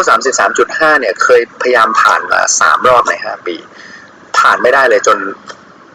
อาทิตย์เนี้ยเพิ่งผ่านไปได้33.6กกว่านะครับ ก็แปลว่ามันกำลังจะไปสู่34 35 36นะครับ ซึ่งซึ่งเรายังไม่เห็นแนวต้านตรงนี้นะครับฉะนั้นอย่างน้อยสิ่งที่เรารู้แน่ ๆ เนี่ย ก็คือว่าค่าเงินดอลลาร์มันต้องแข็งขึ้นนะครับอันนี้ เราก็ต้องมองอีกว่าประเทศไหนที่มีปัญหามีการเทรดกับอเมริกานะฮะถ้าประเทศไหนที่มีการเทรดกับอเมริกาและขาดดุลทางบัญชีเนี่ยพวกนั้นก็จะมีความเสียเปรียบ เช่นประเทศในกลุ่มลาตินอเมริกาเป็นต้นนะครับกลุ่มอเมริกาใต้นะฮะบราซิลอะไรพวกเนี้ยแต่ประเทศที่มีที่เกินดุลบัญชีนะฮะก็เป็นพวกจีนเวียดนามเนี่ยก็จะได้รับผลกระทบน้อยอโดยเฉพาะอย่างจีนกับเวียดนามเราเห็นว่า เวียดนามอย่างปีเนี้ยเวียดนามมีการเทขายของต่างชาติเป็น net sell นะครับเอ่อเหมือนเมืองไทยอะต่างชาติก็ foreign ก็ net sell แต่หุ้นสามารถขึ้นมาได้เยอะมากนะครับแสดงว่าเหมือนเมืองไทยปีนี้หุ้นก็ขึ้นมาเดือนเดือนสิงหาเดือนเดียวก็ขึ้นมา 7% 10%นะครับก็คือโชว์ให้เห็นว่ามันมี resilience ที่เพิ่มขึ้นนะครับ เมื่อก่อนเรามองเมื่อไหร่ฝรั่ง net sell หุ้นตก เมื่อไหร่ฝรั่ง net buy หุ้นขึ้นในเมืองไทยนะฮะเดี๋ยวนี้ เรามีนักลงทุนภายในประเทศนะครับไม่ว่าจะเป็นสถาบันหรือที่เราเรียกว่าเมาเนี่ยก็สามารถมาช่วยพยุงตลาดได้ดีขึ้นนะครับฉะนั้นเราเราก็ต้องมองว่าถ้าเราจะลงทุนในหุ้นอยู่เนี่ยเราก็ต้องเลือกประเทศที่ได้รับผลกระทบน้อยที่สุดจากการที่อเมริกาจะขึ้นดอกเบี้ยในครั้งนี้นะครับเราก็ต้องเลือกประเทศ แต่แต่ก็อย่างที่บอกนะครับว่า แน่นอนในช่วงแรกมันก็คงมีช็อคนะครับ ทุกครั้งที่มีการลด QE เนี่ยมันจะต้องหุ้นมันจะต้องลดสักประมาณ 2-5 เดือนนะครับ กว่าที่ตลาดมันจะกลับมาเริ่มมั่นใจว่าโอเคข่าวเรื่อง QE มันจบแล้ว แล้วก็ค่อยกลับมาลงทุนในประเทศนั้นๆนะฮะนั้นก็ต้องมองอันนี้แต่ว่าสิ่งที่สำคัญที่สุดผมคิดว่าหนึ่งต้องอยู่นโยบายรัฐเป็นหลัก นโยบายรัฐมีทั้งเรื่องนโยบายทางการเงิน แล้วก็นโยบายทางการคลังที่ตอนแรกพูดไว้แล้วยังไม่มา ก็คือเรื่องภาษี ซึ่งคุณสุรศักดิ์ได้พูดจะจำได้นะฮะว่าทรัมป์เขาลดภาษีสองสองตัวนะครับทรัมป์นี่ก็จะเป็นคล้ายๆกับชอบอนโยบายอวยคนรวยหน่อยนะฮะผมจะบอกว่าผมมีป้ากับน้าเป็นหมออยู่ที่อเมริกาอยู่มาเป็นสามสิบสี่สิบปีแล้วเนี่ยเขาก็โหวตทรัมป์นะเพราะเขารู้สึกว่าทรัมป์ทำให้ชีวิตเขาดีขึ้นทำให้เขาเสียภาษีน้อยลง ครับมันก็จะมีคนอายุเยอะๆที่ที่พอมีสตางค์ก็จะก็จะมองอย่างนั้นไบเดนนี่เขาพูดชัดเจนเลยนะฮะว่าสิ่งแรกที่เขาจะทำก็คือกระจายรายได้นะครับเขาจะต้องหาเงินมาช่วยกระตุ้นเศรษฐกิจ ซึ่งเงินตรงนั้นในส่วนหนึ่งก็คือการกลับมาขึ้นภาษีที่ทรัมป์เขาลดลงไป ทรัมป์ก็เคยลดภาษีเอ่อ corporate income tax จาก 30กว่าเปอร์เซ็นต์มั้งลงมาเหลือ 21 นะครับ ซึ่งไบเดนเขาก็ จริง ๆ มันอยู่ในนโยบายหาเสียงของเขาแล้วว่าเขาจะขึ้น21เป็น 27เปอร์เซ็นต์นอกจากนี้ยังมีการพูดเรื่อง capital gain tax นะฮะเอ่อซึ่งจริง ๆ ตอนนี้ตลาดหลักทรัพย์แห่งประเทศไทยก็กำลัง study ตัวนี้อยู่นะฮะอาจจะถูกสั่งมาจากข้างบนว่าลองดูซิว่าถ้าเก็บภาษีบน capital gain ในตลาดหุ้นเนี่ยจะได้เงินเข้าคลังเท่าไหร่นะครับ ก็ ก็เป็นเรื่องปกตินะครับ ฉะนั้นสองเรื่องก็คือนโยบายภาครัฐเนี่ยเป็นสิ่งที่ต้องจับตามองนะครับ ไม่ว่าจะเป็นนโยบายการเงินหรือการคลัง แต่อีกเรื่องหนึ่งที่อยากจะให้ทุกคนได้ได้ได้ลองดูนะครับ ก็คือเน้นให้น้ำหนักผลประกอบการของบริษัทจดทะเบียนครับ คือเรากำลังมองหุ้นหลาย ๆ ตัวที่เรากำลังพูดในกองทุนที่มันประสบความสำเร็จปีที่แล้วเป็น growth stock trade over value ราคาสูงเกินไปนะครับ แต่เราก็ต้องมานั่งมองว่า ความสามารถในการทำรายได้ของเขาเป็นยังไงนะครับ ศักยภาพในการแข่งขันของเขาในโลกใหม่และเก่าที่จะกำลังจะมารวมกันเนี่ยเป็นยังไงนะครับฉะนั้นก็เลยมองว่านอกจากคิดว่าจะหนีจากหุ้นไปตราสารหนี้ซึ่งดอกเบี้ยต่ำต้อยเอเรากลับควรจะไป REIT ไหมเพราะ REIT เนี่ยถ้าประเทศเปิดก็แปลว่าโรงแรมจะกลับมาอีกครั้งหนึ่ง REIT เอ่ออย่าง REIT ที่เป็นสนามบิน REIT ที่เป็นโรงแรม REIT ที่เป็นเอ่อเดินห้างหรืออะไรก็ก็จะกลับมารุ่งเรืองไหม นะครับก็ก็เป็นอีกอีกอีกแนวคิดหนึ่งว่าแทนที่จะมองว่าหนีจาก asset class ที่เสี่ยงไหม asset class ไม่เสี่ยง หรือหนีจากประเทศนี้ไปประเทศนี้เนี่ยเราอาจจะมองที่ตัวบริษัทนะครับเราอาจจะไม่ต้องกลัว แล้วก็มองบางประเทศที่ที่ผลกระทบน้อยจากการที่อเมริกาทำอย่างนี้ กับบริษัทที่ น่าจะมีผลกระทบน้อยในระยะกลางและยาวนะครับ อันนี้ก็ขึ้นอยู่กับว่าการลงทุนของแต่ละคนนั้นให้ความสำคัญในช่วงระยะสั้นระยะกลางหรือระยะยาวครับ แต่ว่าเราพอที่จะเดามันได้นะครับว่าถ้าเงินไหลกลับอเมริกา ค่าเงินดอลลาร์แข็งอทองจะต้องตกอดอกเบี้ยยิวของอเมริกาจะต้องขึ้นทองจะต้องตกเงินบาทจะต้องอดอลลาร์จะต้องแข็ง พวกนี้เราพอเดาได้นะครับที่เหลือก็คือต้องไปศึกษาเองว่า บริษัทแบบไหนที่มัน resilient หรือมีความต้านทานกับการที่อเมริกาจะขึ้นดอกเบี้ย ผมยกตัวอย่างอีกอันนะครับ อย่างประเทศญี่ปุ่นเป็นประเทศที่นอกจากประชากรอายุมากนะครับหนึ่งในสามหนึ่งในสี่ของประชากรเขาเป็นประชากรที่อายุมากกว่าหกสิบขวบเนี่ยเขายังคงเป็นประเทศที่ยังไงก็ฝากเงินนะคือความเสี่ยงน้อยมากนะฮะการที่เขามีเงินฝากเยอะแปลว่า ถ้าอเมริกาหรือประเทศอะไรขึ้นดอกเบี้ยเนี่ยเขาไม่สน เพราะเขาไม่มีหนี้เวลาคนกลัวการขึ้นดอกเบี้ยคืออะไร คือเรามีหนี้อยู่ แล้วดอกเบี้ยเราจะเพิ่มขึ้น การจ่ายดอกเบี้ยเราจะแพงขึ้น การกู้ในอนาคตเราจะแพงขึ้น แต่ถ้าเกิดเรามีเรามีเงินสดอะเราไม่ต้องแคร์อันนี้อันนี้พูดเป็นตัวอย่างให้ฟังนะว่าอย่างญี่ปุ่นก็อาจจะกระทบกับอเมริกาการขึ้นดอกเบี้ยของอเมริกาน้อยมากครับ เป็นต้นนะครับ ค่ะก็ฉายภาพชัดเจนนะคะ ตอนนี้ถ้าเราจะดูในเรื่องของการเลือกกองทุนนะคะปีที่ผ่านมาก็ในส่วนของกลุ่ม e-commerce ได้ประโยชน์มาก แล้วก็หุ้นที่เป็น growth stock ขนาดใหญ่ก็ได้ประโยชน์มาก ๆ แล้วหลังจากนั้นก็มีผลกระทบออกมามีการเรื่องของ sector rotation แล้วก็กลับมาสู่หุ้นที่เป็นวัฏจักรหุ้นที่เป็น value stock อย่างเงี้ยค่ะ ทีนี้ถ้าเป็นเอ่อไตรมาสสี่ของปีนี้เนี่ยทางบลจวันนี่มองยังไงนะคะว่าถ้าสมมติว่าเราจะเลือกในเรื่องของกองทุนที่เป็นกองทุนเด็ดสำหรับไตรมาสสี่นี้เลยเนี่ย เรามองเห็นโอกาสอะไร ตรงเนี้ยค่ะ คุณโน้ต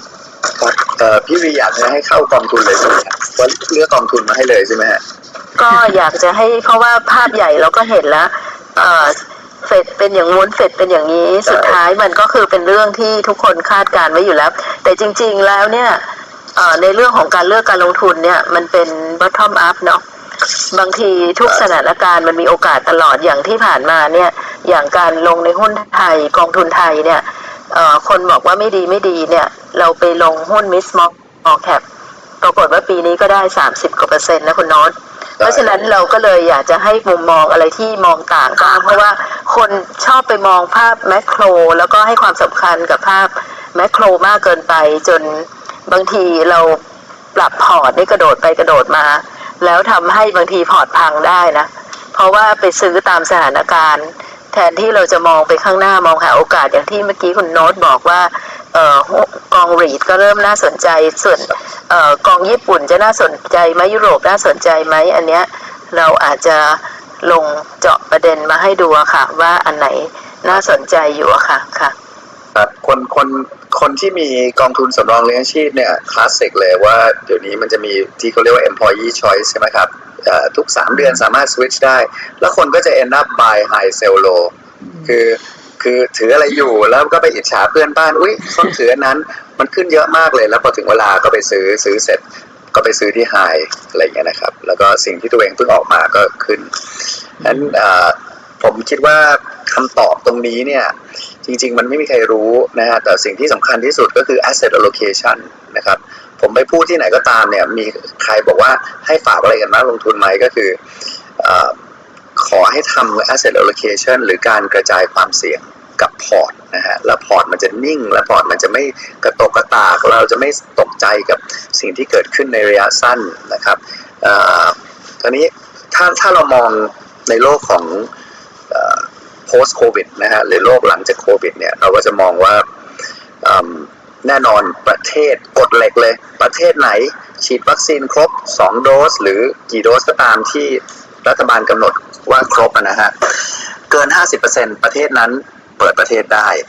เปิดประเทศปุ๊บ global supply chain กลับเข้ามาทั้งหมดนะฮะการผลิตกลับมาปกติท่องเที่ยวกลับมาปกติ สิ่งที่เราจะเห็นก็คือว่ายุโรปอเมริกาญี่ปุ่นจะเป็นประเทศที่นำตรงนี้ นะครับ ฉะนั้นไม่มีกลุ่มประเทศพวกนี้ไม่ได้นะฮะประเทศอีกกลุ่ม emerging market เนี่ยหลังจากที่พวกนี้เขากลับมาฟื้นตัว เราถึงจะฟื้นตัวนะ พวกเอเชียแปซิฟิกเนี่ย เพราะเราก็พึ่งพากำลังการซื้อของพวกนี้เหมือนกันนะครับดังนั้น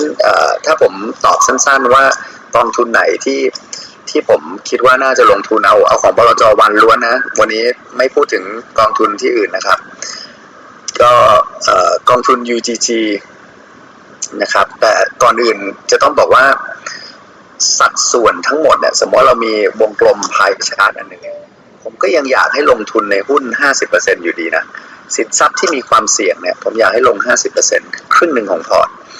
นะครับ แล้วก็อีกสัก 10%เนี่ย ไปลงทุนในสิ่งที่เป็น alternative asset นะฮะ alternative asset ก็ไม่ว่าจะเป็นกลุ่มอสังหากลุ่ม commodity นะครับหรือว่ากลุ่มที่เป็น private equity นะครับ commodity นี่ก็คือรวมพวก precious metals ทอง industrial metals นะครับ energy นะครับ แล้วก็พวก agricultural อะไรต่างๆ แล้วก็จริงๆ alternative ก็ยัง cover ไปถึงพวกพวก cryptocurrencies ดิจิทัล currency อะไรพวกนี้ด้วยนะครับ ส่วนอีก 40%แน่นอนก็เก็บไว้เป็น safe asset เช่นบอลหุ้นกู้ที่อาจจะ rating ไม่สูง แต่ว่าเรามั่นใจใน cash flow เรามั่นใจในผู้บริหาร เรามั่นใจในกำไรของบริษัท เราดั้งใจในมั่นใจในความยั่งยืนนะครับ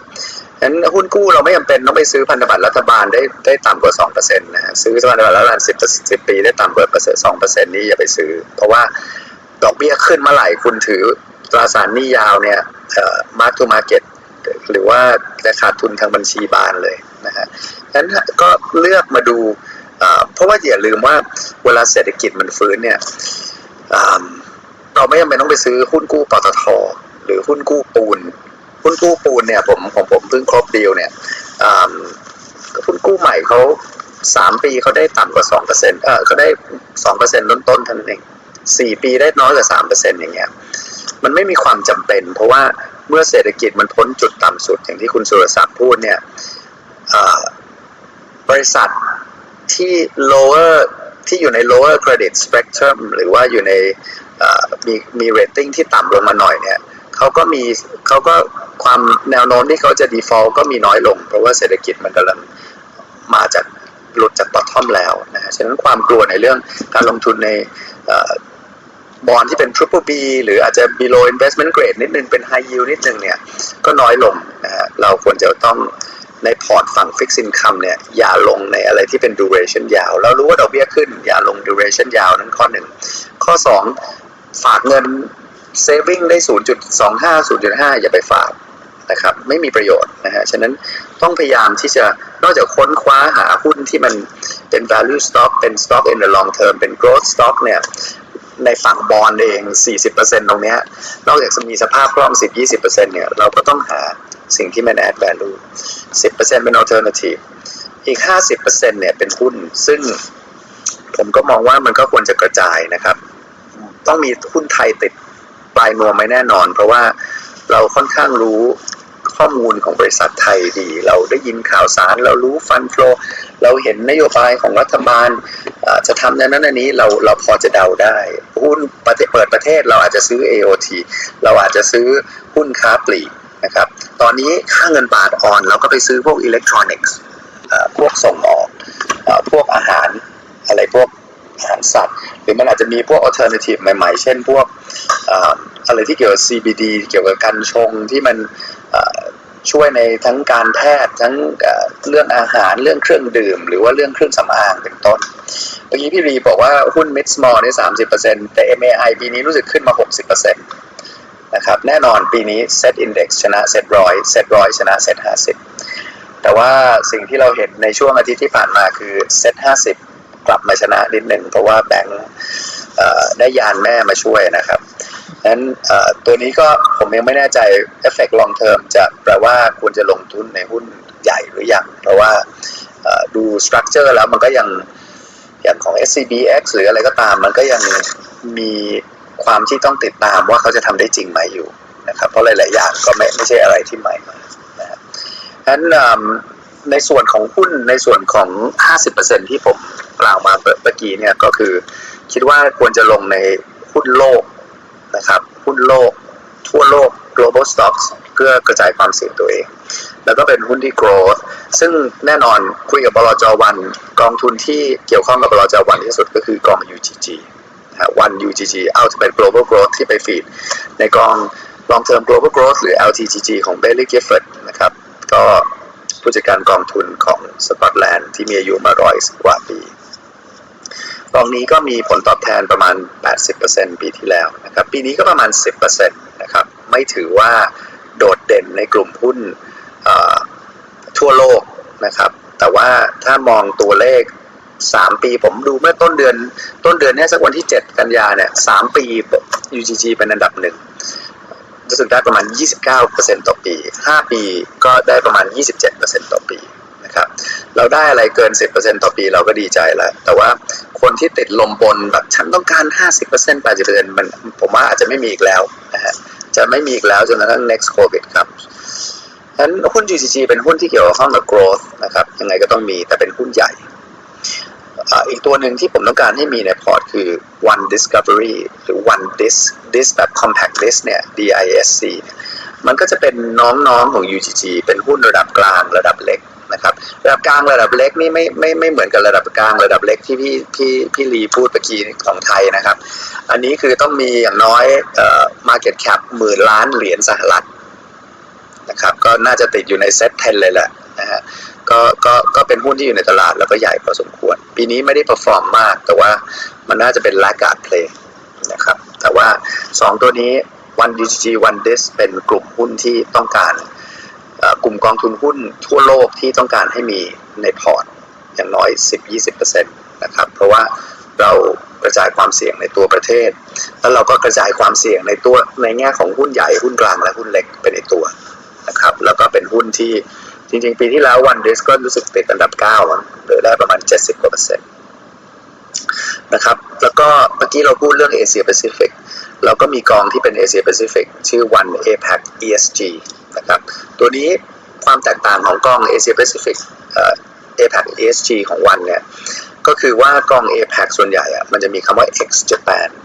X Japan เนี่ยไม่ใช่ X แบบ SCBX นะฮะ X คือ excluding Japan นะครับเพราะญี่ปุ่นเป็นประเทศที่เรียกว่าค่อนข้างสันโดษทำอะไรไม่เหมือนใคร เวลาเอามารวมกับดัชนีมันก็จะแปลกๆ ค่าเงินก็ผันผวนแปลกๆนะฉะนั้นแต่กองนี้เป็นกองที่มีญี่ปุ่นหุ้นญี่ปุ่น 20%นะครับ แล้วก็อย่าลืมว่ารัฐบาลญี่ปุ่นเนี่ยเราดูนโยบายรัฐบาลจีนนะ รัฐบาลจีนโทษทีนะฮะอาจจะต้องพูดยาวนิดนึงนโยบายรัฐบาลจีนคือต้องการโตอย่างยั่งยืน ต้องการโตด้วยเทคโนโลยีใช่ไหมครับ ต้องการโตด้วยความเท่าเทียม ไม่ต้องการให้มีผู้เล่นเล็กถูกเอาเปรียบโดยผู้เล่นใหญ่ นโยบายรัฐบาลญี่ปุ่นเนี่ยง่ายกว่านั้นคือต้องการที่จะทำอะไรก็ได้ให้มันมี sustainability นะครับภายในอีก 10-20 ปีข้างหน้า การก่อสร้างต้องไม่มี pollution เป็นต้นนะครับ economy ต้อง clean นะฮะแล้วต้องแบบแล้วก็ไม่ได้เน้นดิจิทัลอะไรมากมายนะฮะนั้นฉะนั้นเป็น อย่างที่บอกเป็นเป็นประเทศที่ถือแคชเยอะนะฉะนั้น Impact เจออเมริกาเลยอาจจะน้อยดังนั้นก็คิดว่าการที่มีญี่ปุ่นอยู่ตรงนี้เนี่ยมันเป็นอะไรที่นำมาซึ่งตัว ESG เลยนะครับฉะนั้นตอนนี้ ESG เป็นธีมที่ที่สำคัญมากนะครับ ถ้าเรามองในโลกตอนนี้สิ่งที่เกิดขึ้นก็คือเรื่อง e-economy นะฮะก็คืออะไรก็ตามที่มีคำว่า e เนี่ยซื้อของออนไลน์ กินอาหารเรียนหนังสือ หรือแม้กระทั่ง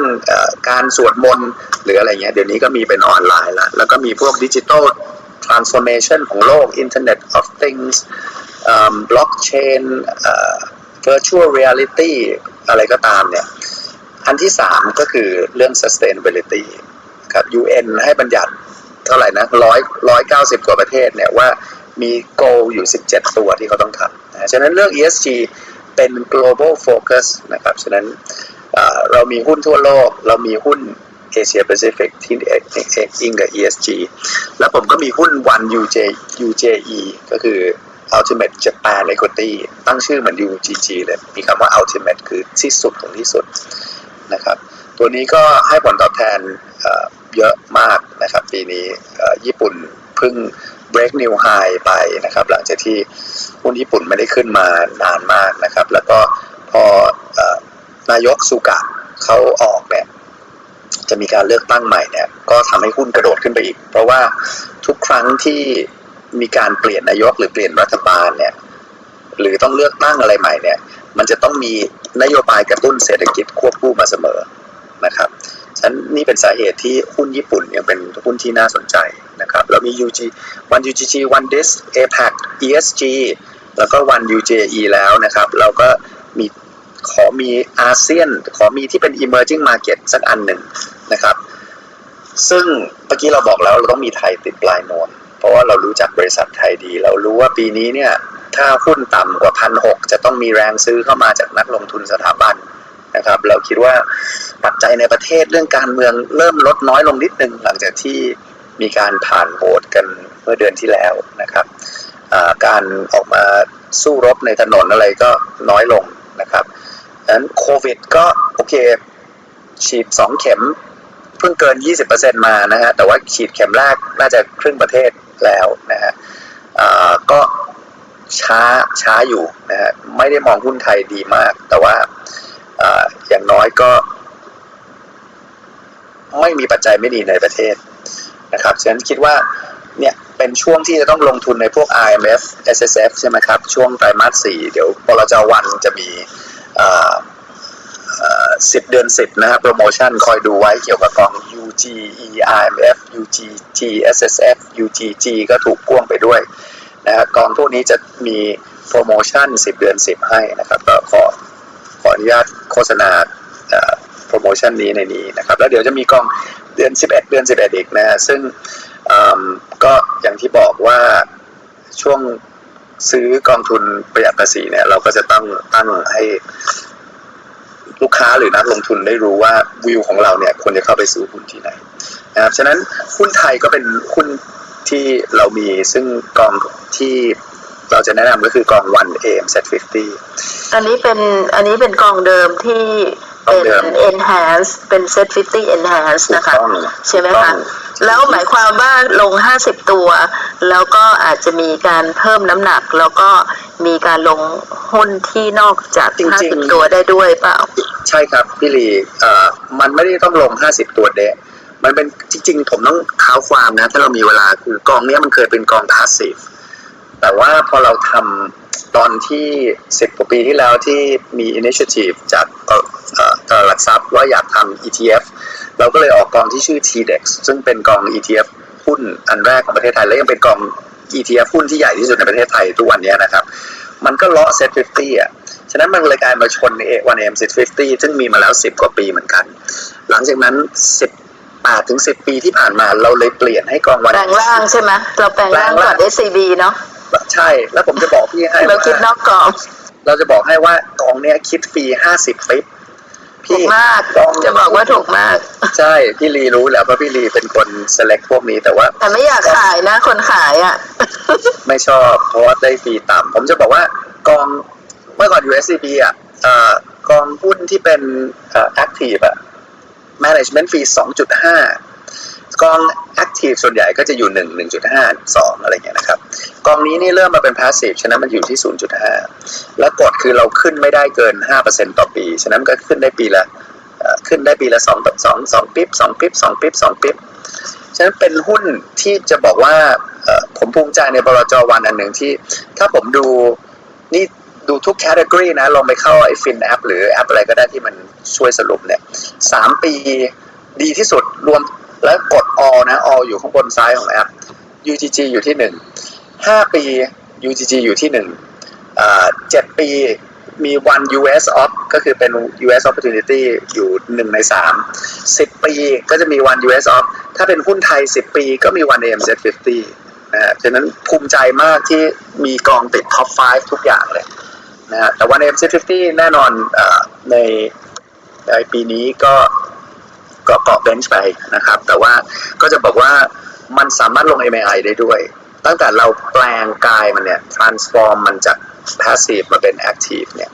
เราสามารถที่จะลงทุนใน MAI ได้ไม่เกิน 20%แต่เราไม่จำเป็นต้องถือ 50 ตัวเหมือนชื่อมันนะครับ ไม่ต้องการถือเหมือน Index Fund หรือหรือ TDEX ที่เป็น ETF เนี่ยต้องถือ 50 ตัวแล้วมีเวทเท่ากับ benchmark แต่ตัวนี้เราเทลเราไม่จำเป็นต้องถือ 50 ตัว เราไม่จำเป็นต้องถือทุกตัว แล้วเรามี MAI ได้ครับฉะนั้น YMCM 50เป็น true stock selection ที่มี passive fund fee นะครับอ่ากองสุดท้ายที่อยากแนะนำคือเป็นกองที่อยู่ใน emerging market ก็คือเวียดนามนะครับแน่นอนครั้งที่แล้วที่ผมมาเรา cover กองเวียดนามกัน นะครับก็จะมีเวียดนามของ asset plus เราก็จะพูดถึงเวียดนามของ CIMB ซึ่งสองสองเจ้านี้เขาไปลงตรงนะครับฝั่งของเราลงผ่านเอ่อ Fund of Funds ก็คือลงผ่าน JP Morgan Funds อาจจะมีลง ETF อาจจะมีลงในฟันอื่นๆ เพื่อสร้างความแตกต่างและสร้าง differentiation นะครับ เพื่อ diversification แล้วก็ลด risk เวียดนามมันเป็นกลุ่มประเทศที่ ต้องบอกว่ามันยังเป็น old economy อยู่นะฮะแต่ว่ามันเป็นกลุ่มประเทศที่มี FDI นะครับ foreign direct investment สูงมากนะถ้าดูการ export ข้าวเขาแซงเราไปละ export value เขาแซงเมืองไทยไปแล้วหมดนะครับซัมซุงนี่อยู่เขาเกือบครึ่งหนึ่งของ export นะครับแล้วก็ไอ้พวกไอ้ free trade อะไร EVFTA หรือ RCEP อะไรเนี่ย ที่มัน occupy free trade ของประเทศ 30%ในโลกเนี่ยเขาเข้าหมด นะครับตอนแล้วก็ไปทำ FTA กับอังกฤษด้วยนะฮะฉะนั้นจริงๆ ญี่ปุ่นต้องเวียดนามต้องยอมรับว่าเขาเขากำลังสร้างโครงสร้างพื้นฐานหรืออินฟราสตรักเจอร์ที่สำคัญบางอย่างนะฮะแล้วก็ประชากรเนี่ยเด็กนะครับ แล้วก็อายุน้อยประชากรเยอะกว่าเมืองไทยอีกอายุน้อยประชากรทำงานเมืองไทยอาจจะมีสัก 20-30 ล้าน เขามี 40 ล้านนะครับ แล้วก็ยังไปได้อีกไกลนะครับดรนิเวศก็ cover ตรงนี้มาเยอะมากนะครับว่าถือยาว 5 ปี 10 ปีไม่ต้องคิดอะไรมาก ฉะนั้นผมคิดว่าเวียดนามจะจริง ๆ แล้วถ้าเกิดตลาดเขามีสภาพคล่องมากกว่านี้ แล้วเขามีปฏิรูปบางอย่าง เช่น เรื่องความโปร่งใสทางการเงินหรืออะไรเงี้ยนะครับแล้วก็ความโปร่งใสในการเปิดเผยข้อมูลนะครับ ผมว่ามันยังมี potential ไปอีกเยอะและในกลุ่มประเทศ emerging market ผมแนะนำให้มีไทยกับเวียดนาม ในกลุ่มประเทศในเอเชีย ผมแนะนำให้มีญี่ปุ่นกับ APAC ESG แล้วก็กลุ่มทั่วโลกแนะนำให้มีกอง เอ่อ ONE UGG กับ ONE DISC ครับค่ะก็ชัดเจนนะคะหกกองที่เป็นกองที่คิดว่าน่าจะมีติดพอร์ตไว้ ทีนี้ ONE UGG กับ ONE DISC เนี่ยทุกคนรู้จักกันดีอยู่แล้วว่าเป็น Baillie Giffordบริหารแล้วเป็นแนว growth stock แล้วก็ผลงานก็เป็นที่รับรู้กันอยู่แล้วว่าดี แต่ตัว ESG ที่เป็น Asia Pacific กับ Japan เนี่ย คือจะดีขนาดไหนอะคะคุณโน้ตในแง่ของ ตัวกองทุนมันเป็นการลงทุนตรง หรือว่าเป็น feeder fund เหมือนกองวัน Discovery กับวัน UGG อะค่ะ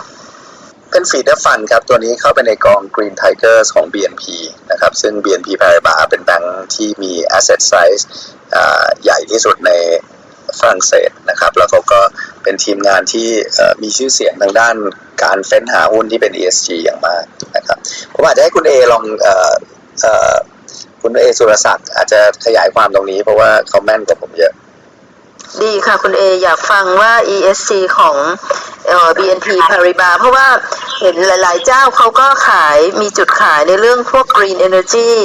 ซึ่งเป็น thematic fund แล้วก็ ESG ก็มี ESG ไทยก็มี อันนี้เป็น ESG Asia Pacific คือในแง่ของนักลงทุนอย่างเราเนี่ย เรามีความรู้สึกว่าคำว่า ESG เนี่ย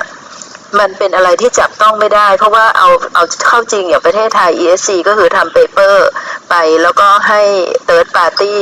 approve แล้วจริง ๆ เป็น ESG หรือเปล่า อันนั้นก็เป็น question mark อยู่เนาะทีนี้ในเมืองนอกอะคำว่า ESG มัน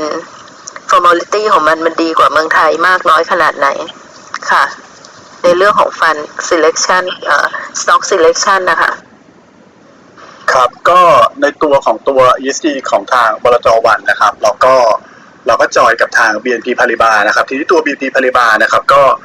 ก็ไม่ก็บริหารจัดการนะครับ โดยเขาก็มีการเอาซอร์สนะครับไปให้ทีมงานเนี่ยที่มีความเชี่ยวชาญนะฮะในเรื่องของการดู ESG นะครับ ทั้งในเอเชียนะฮะทีนี้เนี่ยขอตอบคำถามพี่รีก่อนนะครับ คือ ESG เนี่ยถ้ามาพูดเมื่อสองสมปีก่อนนะครับผมก็จะบอกกับทุกคนว่าเป็นเรื่องของการกุศลนะคือในเมื่อเราทำในเมื่อเราทำทุกอย่างให้โลกเราดีขึ้นนะฮะเราก็อย่าไปหวังเรื่องเรื่องเรื่องเรื่องผลตอบแทนเลยนะครับ แต่ว่าต้องเรียนทุกท่านตรงๆภายในปีนี้เนี่ยมันเริ่มมีจุดเปลี่ยนสำคัญนะฮะจุดเปลี่ยนสำคัญเนี่ยจะโยงกับตัวทางการเมืองของสหรัฐอเมริกาก็ได้นะครับ ว่าหลังจากที่ทรัมป์เนี่ยนะครับหมดวาระลงไปนะแล้วก็รู้ว่าในเรื่องของตัวเอ่อเรื่องของตัว climate change นี่ก็ดีนะครับ ทางทรัมป์เองก็ต่อต้านสุดขั้วนะครับ แต่พอ กลับข้างมามาเป็นเดโมแครตนะครับก็สนับสนุนเรื่องนี้อย่างเต็มที่นะขณะเดียวกันเนี่ยแม้กระทั่งตัวในจีนเองนะครับถ้าทุกท่านทราบข่าวตอนนี้จีนก็มีปัญหาเรื่องไฟฟ้าไม่พอนะฮะถามว่าทำไมไฟฟ้าจีนไม่พอเพราะว่าจีนเนี่ยเป็นเป็นเหมือนกับประเทศด้อยพัฒนาหรือเปล่าก็ไม่ใช่นะครับที่ผลิตไฟฟ้าไม่พอตรงกันข้ามเนี่ยถ้าใครทราบว่าจีนก็มีการใช้ผลิตไฟฟ้าเนี่ยค่อนข้างมากแม้กระทั่งตัวเลขการใช้ไฟฟ้าของจีนเองก็เป็น indicator หนึ่งในการจับตาดูความร้อนแรงของเศรษฐกิจซะด้วยซ้ำไป เพราะฉะนั้นประเด็นคือทำไมไฟฟ้าจีนถึงมีปัญหาคำตอบก็คือจีนเนี่ย มุ่งมั่นที่จะทำในเรื่องตัวพลังงานสะอาด มุ่งมั่นในเรื่องตัว climate change มากนะจนกระทั่งมีการฟอร์สให้บางบนทนนะครับ ที่มีการใช้ถ่านหินเยอะๆในการผลิตไฟฟ้านะฮะคุณต้องเปลี่ยนโครงสร้างเนี่ยในการที่จะเอาผลิตไฟฟ้าเนี่ยจะต้องใช้พลังงานสะอาดมากขึ้นนะซึ่งก็เป็นการใช้ไม้แข็งนะครับ ซึ่งก่อนในถ้าใครเห็นภาพก็จะรู้ว่าในเรื่องของตัวรถพลังงานไฟฟ้าของทางจีนเองเนี่ยก็มีการบังคับในเรื่องนี้เนี่ยค่อนข้างเข้มงวดนะก็เป็นโอกาสของเทสลาเนี่ยที่เข้ามา ที่เข้ามาเจาะตลาดในเมืองจีนทุกท่านก็ทราบว่าจีนเนี่ยก็เป็นชาติที่ค่อนข้างจะเขี้ยวนะฮะก็ก็ค่อนข้างที่จะการค้าเสรีนะครับ คือจีนจะต้องหลัก ๆ ก็จีนจะต้องได้มา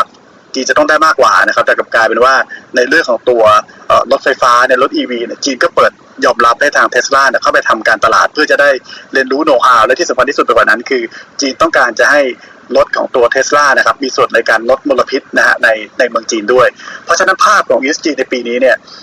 มันจึงเป็นการลงทุนที่เราคิดว่าเออแต่ก่อนหน้านั้นเนี่ยเราอาจจะเป็นการเพื่อการ feel good นะครับนะ feel feel good ก็เพื่อให้เรารู้สึกว่าเราดีที่ได้ช่วยโลกนะแต่อย่าไปดู performance ของพอร์ตนะครับ แต่ผมว่าในปีนี้และปีต่อๆไปเนี่ยเราจะเริ่มเห็นว่ามันไม่เพียงแต่เราจะ feel good จริงๆนะฮะในเรื่องตัว return เองเนี่ยมันก็น่าที่จะมาด้วยนะครับ ทีนี้เนี่ยถ้าถามว่าในภูมิภาคนะครับของโลกเนี่ยที่ตรงไหนที่เน้นเรื่อง ESG มากสุดนะฮะอย่างแรกคงต้องเป็นตัวอเมริกานะครับแต่ว่าตัวหุ้นอเมริกาทุกท่านก็ทราบแล้วว่ามันเป็น มันอยู่ในพอร์ตของกองทุนดังๆนะไม่ได้เป็นตัว UGG Discovery หรืออยู่ในกองทุนหุ้นขนาดใหญ่อยู่แล้ว เพราะฉะนั้น upside มันอาจจะไม่เยอะนะครับ อีกที่หนึ่งที่ท่านสามารถหา upside ได้ก็คือในเอเชีย ก็เป็นที่มาที่ผมคิดว่ากองทุนของวันเอเชีย SG เนี่ยก็มีความน่าสนใจตรงที่ว่าเป็นการหาหุ้น ESG เนี่ยในเอเชีย ซึ่งในเอเชียเนี่ยมันยังมี upside อยู่เยอะนะครับ แล้วก็ทีมงานเนี่ยที่ทาง BNP Paribas outsource ไปเนี่ย เขาก็เชี่ยวชาญในการที่จะเลือกหุ้นเนี่ยนะฮะที่สอดคล้องทั้งในธีมของ ESG และเป็นหุ้นที่ในเชิงตัว fundamental นะครับ ก็น่าที่จะได้เห็นตัวคล้ายๆ กับผลตอบแทนของการลงทุนนะฮะก็เป็นก็เป็นกองทุนหนึ่งที่ผมคิดว่าเวลาเสนอแนะกับลูกค้าเนี่ยก็สามารถบอกได้อย่างมั่นใจว่าเออกองทุนนี้เนี่ยมันมันมันมันมันไม่ใช่แค่ฟิลกู๊ดอย่างเดียวแล้วนะฮะ แต่ว่าในเชิงของตัว performance ในตัวพอร์ตการลงทุนเนี่ย ในอนาคตเนี่ยมันก็น่าจะให้ผลตอบแทนเนี่ยที่ดีด้วยนะครับ น้ำหนักอยู่ที่ประเทศอะไรบ้างนะครับ คุณเอ แล้วก็ธุรกิจเนี่ยเป็นด้านไหนบ้างอะคะที่เกี่ยวกับ ESG ผมขอตอบเป็นภาพกว้างๆแล้วกันนะครับพอดีพอดีไม่มีไม่มีตัวรายละเอียดตรงนี้มากนะครับก็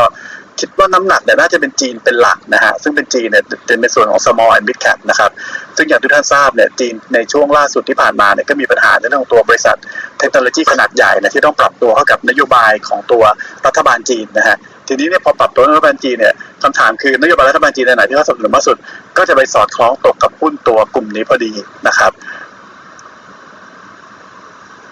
ค่ะน่าสนใจค่ะ แล้วเอ่อเดี๋ยวขอถามญี่ปุ่นเนาะ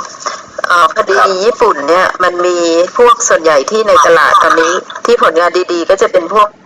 small cap นะคะ เช่นของพวกทางเอ่อนูมระหรือว่า MUFJ MUFG นะคะ ที่เป็นเจ้าเจ้าใหญ่ในตลาดอยู่ ทีนี้ของทางเรานี่จะสู้เขาได้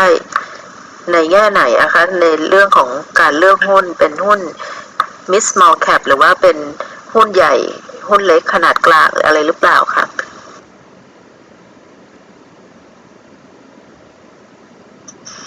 ครับก็ในตัวของหุ้นกองทุนหุ้นญี่ปุ่นของทางของตัวบลจ.วรรณนะครับ ONE-UJE นะครับเราก็มีการลงทุนนะฮะอยู่ใน อยู่ในสามเป็น fund of fund นะฮะก็มี Goldman Sachs นะครับก็มีมีทางโนมูระด้วย แล้วก็มีทางตัว Baillie Gifford ด้วยนะตีมก็คือเราก็เน้นไปที่หุ้น small and mid cap นะครับเพราะคิดว่าตอนนี้ทางญี่ปุ่นเองนะครับก็มีการ reform นะเป็นการ reform ครั้งนี้เนี่ยเป็นการ reform ที่ดำเนินการต่อเนื่องมาสักระยะหนึ่งแล้วนะฮะทาง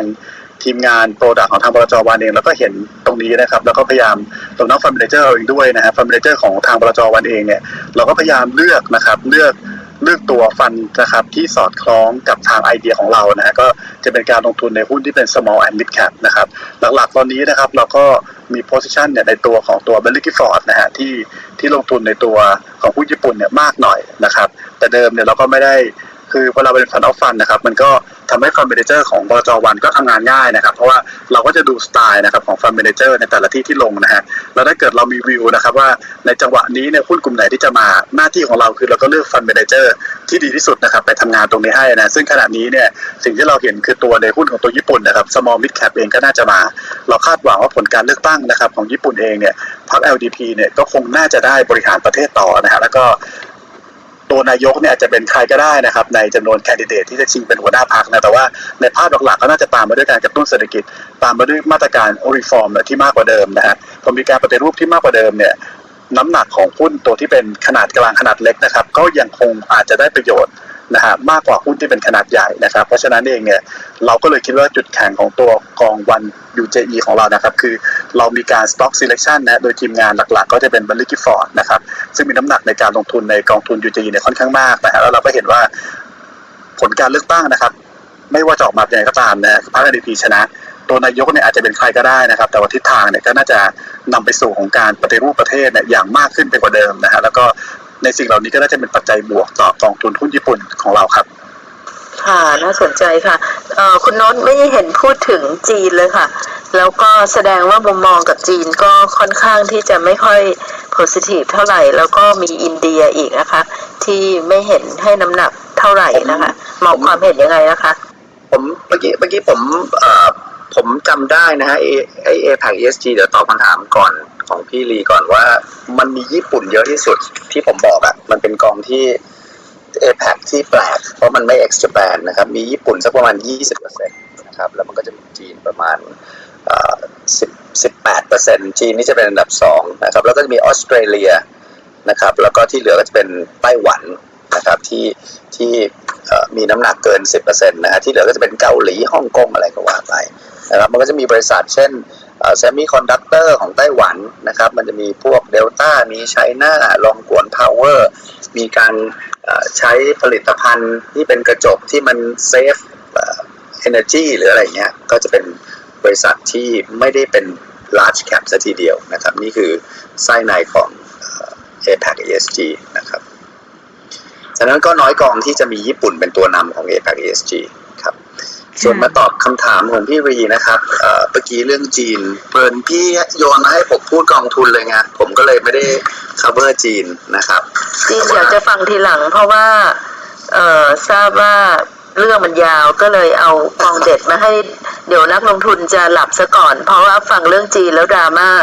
เรื่องยาวมากเลยค่ะเดี๋ยวก่อนจะข้ามไปมีมี comment นิดนึงอะค่ะที่ที่เนี่ยอาจจะให้คุณโน้ตตอบเรื่อง ONE-DISC นะคะที่ดู laggard เมื่อเทียบกับ กับตัวอื่นใน Baillie Gifford อะค่ะ อันนี้ทางคุณโน้ตมีความคิดเห็นยังไงมุมมองไงบ้างอะคะอันอันนี้ผมว่าเอจะตอบได้ดีกว่าผมครับ โอเค ได้ค่ะเชิญคุณเอค่ะเอเปิดไมค์เลยอืมกับ กับกับขอโทษทีครับในเรื่องตัววันดิสที่ละกานะครับ ผมคิดว่าภาพภาพนะครับ คือหุ้นวันดิสเนี่ยส่วนใหญ่ก็จะเป็นหุ้นที่ที่ในปีที่แล้วมันก็ขึ้นมาเยอะนะครับ แล้วก็ในช่วงของตัวปีนี้นะครับหลายๆตัวนะครับ มันก็สิ่งที่เห็นคือเรายังไม่เห็นตัวปัจจัยบวกอะไรอย่างเด่นชัดมากนัก ในขณะเดียวกันในปีนี้เนี่ยถ้าเราเห็นภาพของตัวกระแสเงินนะครับเราก็เขาก็ไปเล่นธีมของตัวการ normalize นะครับคือหุ้นตัวที่ถูกกดราคามากในปีที่แล้วนะฮะ เพราะฉะนั้นในปีนี้เนี่ยก็จะเป็นโอกาสเช่นพวก sector เอ่อถ้าอย่างอย่างตรงไปตรงมาก็อย่างพวกแบบสายการบินอะไรเงี้ยหรืออย่างพวกแบบเอ่อ commodity อะไรอย่างเงี้ยซึ่งในปีที่แล้วเนี่ยกังวลกันมากเพราะว่าเรากังวลเรื่องตัวล็อกดาวน์ถูกไหมครับเพราะเพราะฉะนั้นเพราะฉะนั้นในปีนี้เนี่ยหุ้นตัวที่เคยขึ้นมากๆนะครับในปีก่อนเนี่ยก็จะก็จะขาดแรงซื้อไปนะฮะแต่อย่างที่ผมเรียนให้ท่านทราบนะครับคือว่าณขณะนี้เนี่ยเอ่อพอการเปิดประเทศนะครับของทั่วโลกเนี่ยดำเนินเริ่ม เริ่มกลับเข้ามาสู่ภาวะปกติแล้วนะฮะแต่ว่าจะปกติมากหรือน้อยก็จะเป็นอีกเรื่องหนึ่งนะครับ อันนี้ยังยังถกเถียงกันได้ แต่ว่าคนเนี่ยก็เริ่มไม่ได้คิดถึงเรื่องการล็อกดาวน์นะเพราะฉะนั้นเนี่ยหุ้นที่เคยถูกเทขายมากๆในปีก่อนนะครับ เพราะความกังวล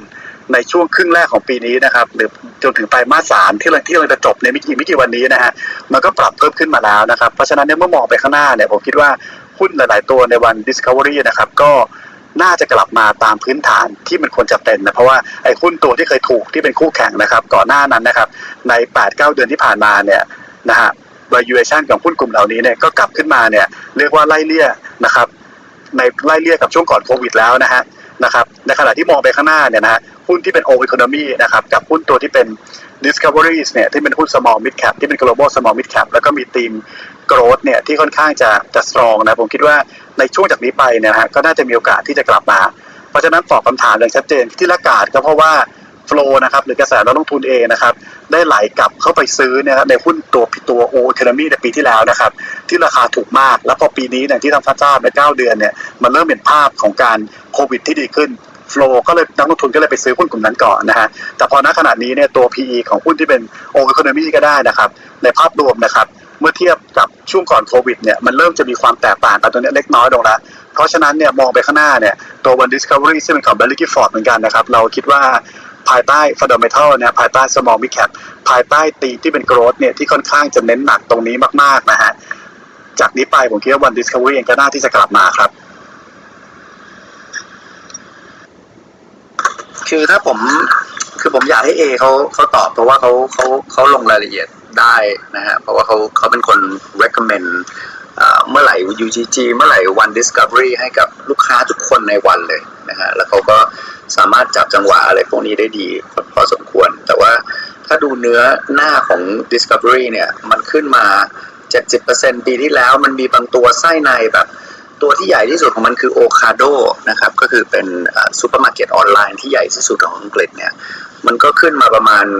เกือบร้อยเปอร์เซ็นต์นะฮะ แล้วมันก็มีไอ้อะไรนะไอ้ที่วัดเบาหวานชื่ออะไร Dex Dexcom Dex อะไรสักอย่างเนี่ยที่ตรวจเบาหวานโดยไม่ต้องเจาะเลือดพวกเนี้ยมันขึ้นมันขึ้นมาเยอะมากในปีที่แล้วนะครับ ซึ่งเราก็เลยมองว่าปีนี้มันน่าจะรอ ดูการฟื้นตัวของเศรษฐกิจแล้วค่อยกลับมา ฉะนั้นเราก็จะ recommend ลูกค้าว่าหุ้นกลางและเล็กเนี่ยมันก็จะเป็นแลกการ์ดของหุ้นใหญ่เสมอนะครับฉะนั้นปีนี้หุ้นใหญ่อย่างที่บอกนะครับว่า UGG เนี่ยขึ้นแค่สิบเปอร์เซ็นต์เองอะฉะนั้นจริง ๆ ตามหลัก Discovery มันก็จะตามมาทีหลังค่ะก็แต่ว่าชัดไม่เจได้นไม่ไม่ได้กังวลแล้วก็ยังอยู่ในพอร์ตของลูกค้าเกือบทุกคนอยู่นะครับเพค่ะราะว่าก็ฟันเมเจอร์ก็บอกว่าให้ลง5ปีขึ้นไปนะคุณโน้ตเนาะ เพราะว่าสไตล์โกรดเนี่ยก็คือต้องลง5ปีโกรธตั้งห้าปีใช่ทีนี้นักลงทุนเนี่ย เวลาลงทุนเนี่ย อยากจะให้พอร์ตเขียวทุกปีมันก็จะผิดธรรมชาตินิดนึง คือเราเล่นหุ้นไทยเราก็ยังเห็นเลยขนาดหุ้นไทยที่เรารู้จัก มันก็ยังไม่เขียวทั้งปี เพราะฉะนั้นหุ้นหุ้นเมืองนอกนี่ก็คงเหมือนกันนะคะ เพราะว่ายิ่งโดยเฉพาะถ้าเป็น growth stock อย่างสไตล์ Billy Gifford ทีนี้นักลงทุนบ้านเราเนี่ย เราขอ move กลับมาที่จีน เพราะว่าได้ครับ คนไทยติดหุ้นจีนเยอะค่ะ ก็อยากฟังมุมมองของบลจวันบ้างว่าทำไมควอเตอร์สี่นี้ไม่เอ่อนิยมจีนเลยทิ้งจีนไปแล้วหรือแล้วก็เอ่อนโยบายจีนอะไรที่ทำให้เรากังวลแล้วแล้วแล้วเรามองว่าเอ่อมันจะคลี่คลายได้เมื่อไหร่ แล้วก็ เมื่อไหร่เราถึงจะกลับมาเข้าลงทุนในจีนได้ เพราะจริง ๆ เอาเข้าจริงหุ้นจีนก็เป็นตลาดที่เรียกว่าได้ถูกนะคะ ตอนนี้ PE อาจจะแค่ 13 14 แค่นั้นเองทำไมเราไม่มองอตอนนี้ว่าเป็นจังหวะในการทยอยเข้าเหมือนเฮาส์อื่น ๆ ที่เขาก็ยังให้นักลงทุนเข้าลงทุนทยอยสะสมอะค่ะครับก่อนไปจีนนะครับ เห็นมีคอมเมนต์เรื่องอินเดีย แล้วเมื่อกี้มีใครพูดเรื่องอินเดียเนี่ยก็ จะบอกว่าอินเดียเนี่ยเป็นประเทศที่ตลาดหุ้นที่มี PE เท่ากับอเมริกานะครับ ก็คือ 20 เท่าเอ่อสูงที่สุดเลยในโลกสำหรับโลกของประเทศที่เป็นอยู่อยู่ในโฟกัสที่เรามองเนี่ยแล้วก็มันมีช่วงหนึ่งที่เราก็มองว่าอย่างปีที่แล้วก็ 18 เท่าเอ่อโมดีเนี่ยตอนแรกเขาได้รับความนิยมอย่างมากนะครับเพราะว่าเป็นมีคนเป็นเป็นนายกเป็น คนผู้นำที่สามารถสร้าง populist policy ได้ดีพอสมควรนะครับ แล้วก็เป็นผู้นำที่น่าจะโดดเด่นที่สุดที่อินเดียมีในช่วงที่ผ่านมา 10-20 ปี มันก็เลยทำให้มัน support ทุกอย่าง แล้วก็แบงก์เบิร์อะไรก็ strong นะครับวันนี้ปีนี้ต้องยอมรับเลยว่าจริงๆในคำถามมีถามว่าโควิดเนี่ยก็มัน มันมองข้ามตรงนั้นไปโควิด อย่างที่เรามองเนี่ยมันเป็น short term นะครับปีที่แล้วก็หุ้นก็ตกกันไป แต่ว่าจะบอกว่ากลุ่มประเทศที่ต่างชาติซื้อในปีนี้เนี่ย เชื่อไหมฮะว่าอย่างเมืองไทยอย่างเวียดนามที่บอกขึ้นขึ้นๆเนี่ย ต่างชาติก็เน็ตเซลแต่กลุ่มประเทศที่ต่างชาติซื้อปีนี้ก็คือ BRIC countries ก็คือบราซิล รัสเซีย อินเดียไชน่า แสดงว่ามันจะต้องมีความน่าสนใจของกลุ่มประเทศนี้นะฮะที่เพราะว่าถ้าถ้าผมมองอินเดียโลนเนี่ยมันมันไม่ได้ดีมากแล้วมันก็แพงแล้วนะฮะแต่ว่าแต่ว่าแน่นอน GDP มันก็สูงกว่าจีนนะ GDP ในใน pre covid เนี่ยมันมันเริ่มแซงจีนมาแล้วฉะนั้นจริง ๆ มันยังเป็นประเทศที่มีประชากรที่สูงไล่เลี่ยจีนที่ยังมี potential เยอะมากนะครับ ฉะนั้นคนก็อาจจะมองมันคล้ายๆ growth stock ก็คือซื้ออนาคตของตรงนี้แล้วก็มีคนที่ฉลาดเยอะมากนะครับแต่ว่าผมมองว่าปีนี้มันเป็นเรื่องของ fund flow ซะมากกว่านะครับเพราะว่าเงินเงินเข้าโอเคแน่นอนปีนี้ปีนี้เงินต่างชาติเข้าจีนเยอะมากนะครับหกหมื่นห้าพันล้านเหรียญแต่ว่าเข้าบราซิลรัสเซียกับอินเดียเนี่ยประมาณเจ็ดแปดพันล้านเหรียญก็เข้าอย่างมีนัยยะนะครับ นั้นจะมันก็คือเป็นตัวที่ช่วยพยุงอินเดียนะครับ อันนี้กลับมาคำถามของพี่รีนะครับ ว่าจีนมองยังไงนะฮะจีนนี่มันเป็นประเทศที่บางทีมันภาษาฝรั่งเขาเลยใช้คำว่า self inflict อะคือมันทำตัวเองอะนะฮะก็คือเอเหมือนต้องการ มันมีศัพท์ที่เรียกว่า short term pain กับ long term gain นะฮะก็คือว่าระยะสั้นขอเจ็บ นิดหนึ่งเพื่อให้ระยะยาวได้สดใสนะครับโชดช่วงชัชวานฉะนั้นรัฐมนตรีเออรัฐบาลจีนเนี่ยเขานโยบายของเขาเนี่ยง่ายๆเลยเขาต้องการให้จีนเป็นประเทศที่นำด้วยเทคโนโลยี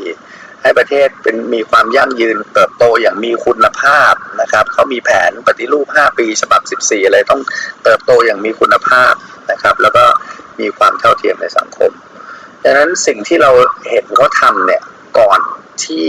Evergrande จะระเบิดขึ้นมาเนี่ยก็คือเอเขาเขาบอกไว้เลยว่าเขาต้องการควบคุมบริษัทเทคทั้งหมด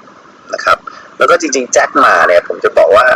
แจ็คหมานี่ท้าทายรัฐบาลจีนเยอะมากนะครับจะถ้าแจ็คหมามีการปั่นหุ้นตัวเอง มีการเอาพวกพร้องมาซื้อหุ้นแล้วก็ไอแอนฟินแลนเชียลก็เหมือนเป็นฟางเส้นสุดท้ายนะครับ ที่รัฐบาลจีนบอกหยุดนะครับเพราะว่ามันมันเหมือน มันมีความเอาเปรียบนิดหนึ่งนะฮะมันมีความเอาเปรียบนิดหนึ่งแต่ว่านโยบายแรกของเขาก็คือเรื่อง tech นะครับ แล้วก็เป็นเรื่องของความมั่นคงฉะนั้นบริษัทในจีนที่ตอนหลังทรัมป์มันเริ่มบ้าจะต้องการแบนโน่นนี่จากจีนเนี่ยจีนก็มีการโต้ตอบนะครับ ฉะนั้นเรื่องเทคเป็นเรื่องสำคัญเป็นความมั่นคงของประเทศ ฉะนั้น เขาก็เลยต้องการให้มันมีการดีลิสถ้าเป็นไปได้ในตลาดหุ้นทั่วโลก เพราะว่าพอเข้าเอาอะไรเข้าตลาดหุ้นเนี่ยหลายๆคนบอกไม่อยากไม่น่าเอาบริษัทเข้าตลาดหุ้นเลยเพราะว่าต้องเปิดเผยเยอะก็เช่นเดียวกันนะครับ อันนี้เป็นเป็นเรื่องของความมั่นคง ข้อสองก็คือเรื่องจัดระเบียบสังคมให้ให้ไม่มีธุรกิจที่ผูกขาดนะฮะแล้วข้อสามก็เป็นเรื่องของอระเบียบสังคมของเรื่องความเท่าเทียมหรือความไม่เหลื่อมล้ำ นะครับเรื่องไม่ผูกขาดเราก็คงเห็นเกิดขึ้นกับบริษัทที่เป็นทั้งอาลีบาบาทั้งปินตัวตัวทั้งอะไรก็ตามที่ที่เดี๋ยวนี้ออกมาบริจาคเงินกันใหญ่เลย ให้กับมูลนิธิหรืออะไรที่ช่วยคนยากไร้หรือคนระดับล่างนะครับส่วนเรื่องความไม่เท่าเทียมหรือปัญหาหลักของประเทศก็เช่น การที่เรียนหนังสือเราจะต้องมีการติวหนังสือแพงๆหรืออะไรเงี้ยนะครับก็เพราะว่าจีนเนี่ยนโยบายเขาอยากให้มีประชากรมีลูกครอบครัวละสามคนนะฮะฉะนั้นการที่คนจะมีลูกเยอะลูกยากลูกมากยากจนต้องมีค่าใช้จ่ายเยอะเนี่ยก็เป็นสิ่งที่เขาต้องหยุด ฉะนั้นเราก็ยังงงเลยเรื่องขนาดไอ้ตัว Town Education ที่อยู่ในกองทุนของเราอะเป็นโรงเรียนติวหนังสือออนไลน์อะไรเนี่ย กลายเป็นว่าโดนโดนเพ่งเล็งแล้วก็โดนบอกว่าต่อไปนี้โรงเรียนติวหนังสือต้องห้ามเข้าตลาดหุ้นอะไรเงี้ยนะครับ อันนี้ทุกคนก็คงพอทราบแล้ว ฉะนั้นด้วยนโยบายสามอันหลักเนี่ย มันก็เหมือนกับทำให้บริษัทที่อยู่ในตลาดหุ้นเล็ก ๆ เนี่ย ลบเยอะมากนะฮะเจ็ดแปดสิบเปอร์เซ็นส่วนบริษัทใหญ่ๆ ก็โดนยี่สิบสามสิบเปอร์เซ็นกันหมดนะครับ ฉะนั้นตอนนี้ก็ถึงจุดที่พี่ลีถามว่า แล้วมันจะลงอีกไหมนะฮะคำตอบผมคือง่าย ๆ คือมันอาจจะลงอีกนะฮะมันมันยังไม่ใช่ช่วงที่เราจะ recommend เพราะว่าผมว่าฝุ่นมันยังไม่ตลบ มันยังไม่หายตลบอะมันอาจจะมีอะไรมาอีกนิดหน่อยนะฮะดังนั้นเราก็เลยคิดว่าเราวันนี้เราคุยเรื่องไตรมาสสี่อะผมว่าเรายัง put on a cautious mode ก็คือว่าออยู่ในโหมดที่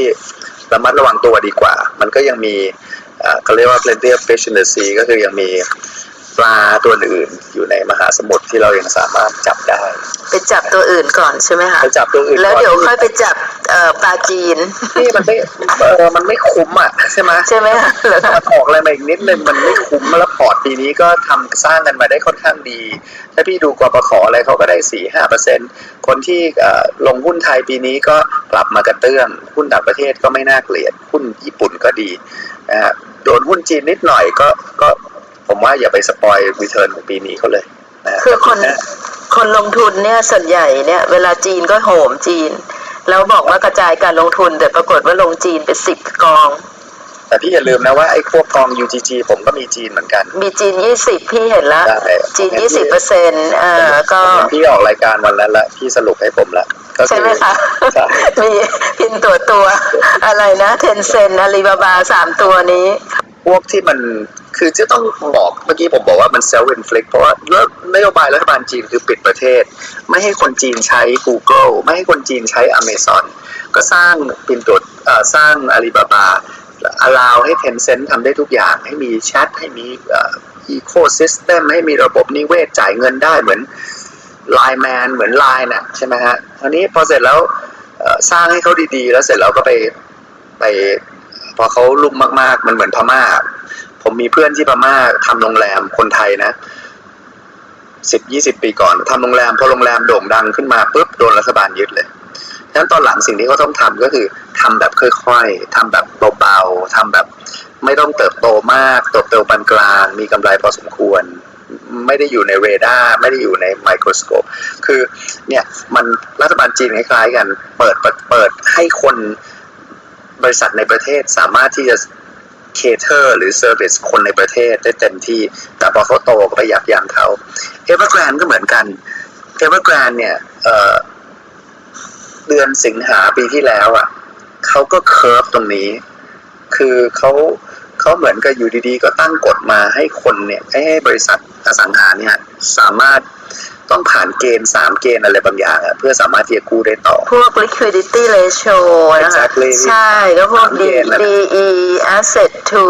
สามเก equity ณฑ์อะอ่าก็พอมันไม่ผ่านมันก็กู้ไม่ได้พอกู้ไม่ได้ใช่มันก็ไปลงที่ภาคประชาชน ภาคประชาชนพอพอพอบริษัทขาดเงิน สิ่งที่เกิดขึ้นก็คือเขาก็ต้องไปขายสินทรัพย์อ่าสินทรัพย์ด้วยขายด้วยขายคอนโดที่ discount ด้วย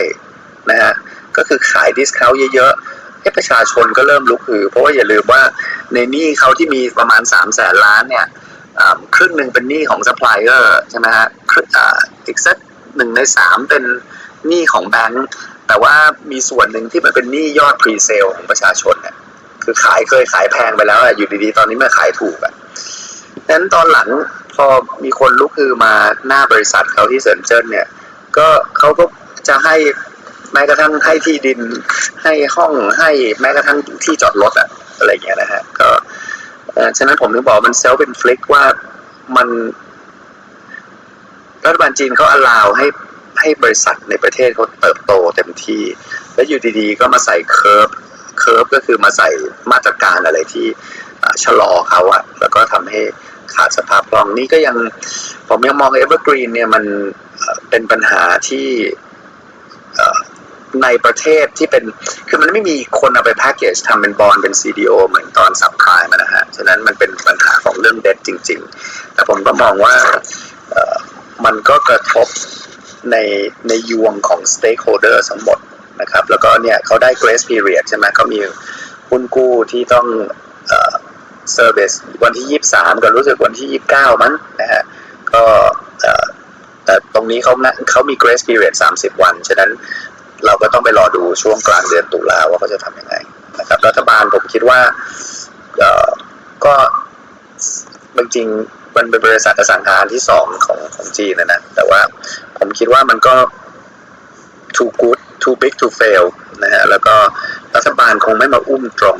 แต่รัฐบาลก็ได้ inject เงินมาแล้วไม่รู้เท่าไหร่หมื่นแปดพันล้านเหรียญเข้ามาในระบบเนี่ย ผมว่ารัฐบาลคงจะต้องอ ไม่มาช่วยโดยตรง แต่ว่ามาช่วยเช่น ให้เด t และแลกกับ equity ก็คือ nationalize บริษัทซะทำให้บริษัทเป็นบริษัทแต่ว่ามาช่วยนะฮะก็คืออุ้มอุ้มอุ้มด้วยการให้ให้เด t แต่ว่าขอ equity นะฮะก็คือไม่ได้ให้ฟรีๆแลกมาเลยนะเหมือน RBS อะเหมือน RBS ผมเคยอยู่ RBS ว่าพอผมออกมาสักปีหนึ่งเกิดซับไพรม์เขาก็กลายเป็นแบงก์ของอังกฤษ ไปเต็มตัวของรัฐบาล 80%เลย ก็หลักการเดียวกันนะครับ ก็คงไม่มีการไม่มีการอุ้มตรงนะครับ แต่ว่าแน่นอนเรามาดูพวกธนาคารที่ปล่อยกู้นะครับแล้วหรือว่ากองทุนที่ลงเนี่ยที่ที่มีใครนะสามคน HSBC UBS กับ BlackRock มั้งที่ซื้อหุ้นกู้เยอะนะฮะแต่ในแง่ของไอ้พวกกอง ที่ลงหุ้นเขาเนี่ยมีเยอะมากนะฮะ พวกที่ลงเป็น high yield เนี่ยมีหมดเลยนะไม่ว่าจะเป็น Fidelity BlackRock เอ่อ Pimco หรืออะไรก็ตามนะฮะฉะนั้นแน่นอนมันมี contagion effect หรือเอ่อเอ่อ effect ที่มัน snowball ไป something bigger แต่ว่าคงไม่ใหญ่เท่ากับเอ่ออเมริกา subprime ตอนนั้นนะครับ ข้อหนึ่งไม่ได้มี CDO เอามา package ไม่ได้มี คนเอามาใส่เป็นบอลและขายทั่วโลก และข้อสองจีนมันยังไม่ได้เป็นศูนย์กลางของโลกเหมือนอเมริกานะครับอเมริกาเนี่ยมันมันยังมี connectivity กับโลกมากกว่าจีน จีนมันยังค่อนข้างทำอะไรของเขาในประเทศของเขาเองนะครับฉะนั้นจริง ๆ ด้วยพี่ลีเรื่องคุยเรื่องจีนแล้วยาวมากเลยนะฮะก็ยาวเห็นไหมแล้วคนก็จะหลับก่อน แล้วก็ไม่รู้ว่าจะลงกองไหน เพราะว่าฟังแต่ macro ที่พี่ไม่อยากพูดก่อนเพราะอย่างเงี้ยผมคิดว่า valuation พูดแล้วติดลม ตอนนี้สิ่งที่ค่ะผมคิดก็คือเป็น short term pain long term gain ผมคิดว่าในระยะยาว ถ้าจีนจะมาเป็นประเทศอันดับหนึ่งของโลกยังไงก็ต้องมีหุ้นเขานะครับ แต่อาจจะยังไม่ใช่ไตรมาสสี่แล้วก็ผมคิดว่า valuation ที่พี่พูดมามันถูกก็คือหุ้นเอเชียมัน 13 เท่า ในขณะที่เอเชียแปซิฟิกมันประมาณค่ากลางมาสัก 15 มั้ง ส่วนไอ้ไอ้ฮ่องกงกับเอชแชร์นี่ 9 PE 9 มั้ง หรือ 11 ไม่รู้ว่าฮ่องกง 11 H share อาจจะ 9 ตลาดใช่ไหมคะ PE ตลาดเนาะตแต่ลาด PE กองนี่เท่าที่พี่เห็นมาก็ยี่สิบหกยี่สิบเจ็ดก็คือหุ้นหุ้นเขาก็ไม่ได้ถูกซะเท่าไหร่ แต่เท่าที่เห็นเนี่ย เดี๋ยวเขาจะมาจัดระเบียบหุ้นเหล่าด้วยหรือเปล่า เพราะว่าเอ่อเห็นบอกว่าตัวคนก่อตั้งโฟลเดอร์ของเหมาไทยเพิ่งโดนจับไป เป็นไปได้พี่มันก็ใช่จะไหมคะ ก็ตอนนี้ก็ไปทุกอุตสาหกรรมแล้วมันจะลาอ่ามคาสิโนใช่ไหมคะติวเตอร์ออนไลน์คาสิโนแล้วตอนนี้มาเหล่าก็เลยไม่รู้ว่าเหลืออะไรอีกที่ยังต้องจัดระเบียบ ผมถึงบอกพี่ไงว่าเราถึงไม่ recommend เพราะใน3เดือนเนี้ยมันมีอีกแหละใช่ไหมฮะแล้วผมดูเทคนิคของจีนเนี่ย ผมดูมันก็ยังค่อนข้าง form shoulder อีกอันหนึ่งได้ คือมันน่าจะลงไปได้อีกสักสิบยี่สิบเปอร์เซ็นถ้าดูเทคนิคนะ ขนาดนั้นเลยเหรอคะน่ากลัว มัน break เอ่อมัน break แนวแนวรับสำคัญไปเมื่อประมาณสักเอ่อเอ่อเดือนเดือนที่แล้วมัน break แนวรับสำคัญ อันนี้หมายถึง A share A share หรือว่าตัว ADR หรือว่า overall ค่ะโอเวอร์ครับ overall overall เลยเหรอคะเพราะว่าจริง ๆ เอาเข้าจริงตัว A share ก็ไม่ได้ลบเยอะเท่ากับไอตัว A share ค่ะครับ ก็ก็ลุ้นๆกันนะคะ ดูว่าเป็นยังไง เพราะว่าเอาเข้าจริงคุณโน้ตมาบอกว่าอย่าถือหรือว่าไม่แนะนำให้ถือ แต่ในชีวิตจริงของนักลงทุนตอนนี้ถือเต็มพอร์ตแล้วค่ะผมบอกหุ้นพี่อย่างจีนนี้อะผมผมจะบอกพี่อย่างนี้ฮะไม่ไม่ไม่ได้บอกว่าอย่าถือ เพราะคนที่ถือยังไงมันก็มันก็ยังดอยอยู่นะฮะแต่ว่าเอ่อสิ่งที่อย่างสิ่งที่เราทำเมื่อสักสองสามเดือนที่แล้วมั้งคืออย่างมีเรามีกองวัน all China เนี่ย วัน all China นี่ลงในกองของบินฉีหมดเลย ก็คือผู้จัดการกองทุนของ UBS นะครับเบินฉีก็จะมีกอง A share H share แล้วก็แล้วก็กอง World นะฮะก็คือลงทุนในหุ้นจีนที่ไหนก็ได้ทั่วโลกอพอเรารู้สึกว่าพวกหุ้นใหญ่ หุ้นเทค หุ้นใหญ่ของจีนเริ่มโดนเนี่ย สิ่งที่ผมคุยกับฟัน d ม a นเจอร์ก็คือ เรากลับไปโอ e ค o n o m y บ้างไหมนะครับ ซึ่งเราก็เลยได้มีการลงทุนในกองทุนที่เป็น old economy เข้าไปใน all China คือเป็นครั้งแรกที่เรา break the mold ก็คือว่าเราเลิกลงแต่ UBS สามสามกองของเราอย่างเดียว เราไปกองอื่นๆที่มีหุ้นที่มันระดับกลางและเล็ก เพราะว่าระดับกลางและเล็กเนี่ยพี่ลีมันจะไม่โดน รัฐบาลเพ่งเล็งเพราะมันไม่ได้ใหญ่เห็นแล้วค่ะ ย้ายไปทีโลไพรส์ใช่ใช่ไหมคะทีโลแล้วก็ย้ายไปของช r รเดอร์ใช่ไหมคะใช่ครับค่ะฉะนั้นฉะนั้นก็ในลูกค้าที่ต้องปรับตัวถือเยี่ยมมากพี่ลีนี่เป็นแฟนตัวยงของเราอ่าติดฉะตานั้นมตลอดค่ะ ฉะนั้นในตัวตังหายในใช่ฉะนั้นในในคนที่ต้องถือเราก็มีหน้าที่ที่จะต้องแก้ให้เขานะครับ ก็ นี่ก็เป็นการแก้เล็ก ๆ น้อยๆของเรา แต่ว่าไม่รู้สิเอเอว่าถึงเวลาเอเขาเป็นอีคอนอมิสเอว่าถึงเวลาถือจีนเนี่ยใช่ต้องถามครับก็อีกฝั่งหนึ่ก็งส่วนตัวก็มองแบบพี่โน้ตนะครับ ว่าผมคิดว่าในช่วงจากนี้ไปเนี่ยนะฮะจีนอาจจะอาจจะลงได้อีกนะครับ แต่ภาพระยะกลางระยะยาวนะครับ ก็ต้องเรียนทุกท่านว่าจีนจริงๆไม่ไม่ในประวัติศาสตร์จีนนะจีนไม่ค่อยมีปัญหาเรื่องเศรษฐกิจนะฮะนะฮะคือถ้าเราไปดูเนี่ยผมเคยดูตัวเลขสถิติ ในอดีตที่คนพยายามดูเนี่ยจีนกับอินเดียนะครับ เคยปกครองครอบคลุมเศรษฐกิจโลกนะกว่า 70%เนี่ยจนกระทั่งถึงเมื่อ 200 ปีก่อนนะฮะพออังกฤษมีการปฏิวัติอุตสาหกรรมนะครับ ก็โลกตะวันตกก็ค่อยค่อยก็ค่อยกลับขึ้นมานะทีนี้คำถามต่อมาคือว่าแล้วแล้วมองไปข้างหน้าจีนเป็นยังไงนะก็ผมคิดว่าจีนจะมีปัญหาจริง ๆ ก็คือปัญหาเรื่องของการเมืองนะครับ ซึ่งเราก็ต้องจับตาดูอยู่ดูอยู่อย่างอย่างใกล้ชิดนะครับ คือในภาษาจีนจีนจะมีปัญหาเรื่องนี้มาตลอดนะฮะเรื่องเศรษฐกิจจริงๆ ไม่ค่อยมีประเด็นเท่าไหร่นะครับ เพราะว่า เพราะว่าเรื่องเศรษฐกิจมันเป็นเรื่องที่ระยะสั้นมากนะฮะเพราะฉะนั้นถ้ามองไปในภาพที่เราดูจากนี้ไป ผมคิดว่าเรื่องของตัว Evergrande เองก็ดีนะครับหรือเรื่องอื่นๆเองก็ดีเนี่ยผมไม่ค่อยกังวลนะ แต่ผมกำลังจับตาดูเรื่องการประชุมพรรคคอมมิวนิสต์จีนนะครับ แล้วก็ดูเรื่องความขัดแย้งระหว่างอเมริกากับจีนนะซึ่งทุกท่านก็คงตามข่าวอยู่ในว่าอเมริกานะครับ ก็มีการคล้ายๆกับ จับมือกับออสเตรเลียนะครับในการที่จะลงทุนสร้างเรือดำน้ำนิวเคลียร์ให้ใหม่เลยนะเพราะว่าเรื่องนี้เป็นประเด็นที่ที่ที่ผมจับตามากกว่าในเรื่องของตัวตัวเรื่องของตัวเสถียรภาพเศรษฐกิจจีนนะสมมติว่าถ้าเกิดไม่มีปัญหาเรื่องตัว geopolitics นะครับ คิดว่าในในราวๆไตรมาสสองของปีหน้านะฮะทางด้านหุ้นจีนเองก็น่าจะมีการเริ่มฟื้นนะครับ แต่ในระยะสั้นเองเนี่ยเราอาจจะเห็นการลงได้อีกแบบที่คุณพจน์พูดนะฮะซึ่งในจุดตรงนั้นเนี่ยถ้าเกิดมีสัญญาณลงขึ้นมานะครับก็อาจจะเป็นจุดที่ทางทางเรานะครับ อาจจะขอให้ลูกค้าเนี่ยนะฮะกลับมาลงทุนในหุ้นจีนนะครับเพราะผมคิดว่าในเรื่องของตัวความเสี่ยงขาลงนะครับ ในถึงตอนนั้นเนี่ยมันน่าจะรับรู้เนี่ยไปพอสมควรแล้ว แต่ณขณะนี้เนี่ยสิ่งที่เราเห็นคือจีนอาจจะลงได้อีกนะฮะแต่ว่า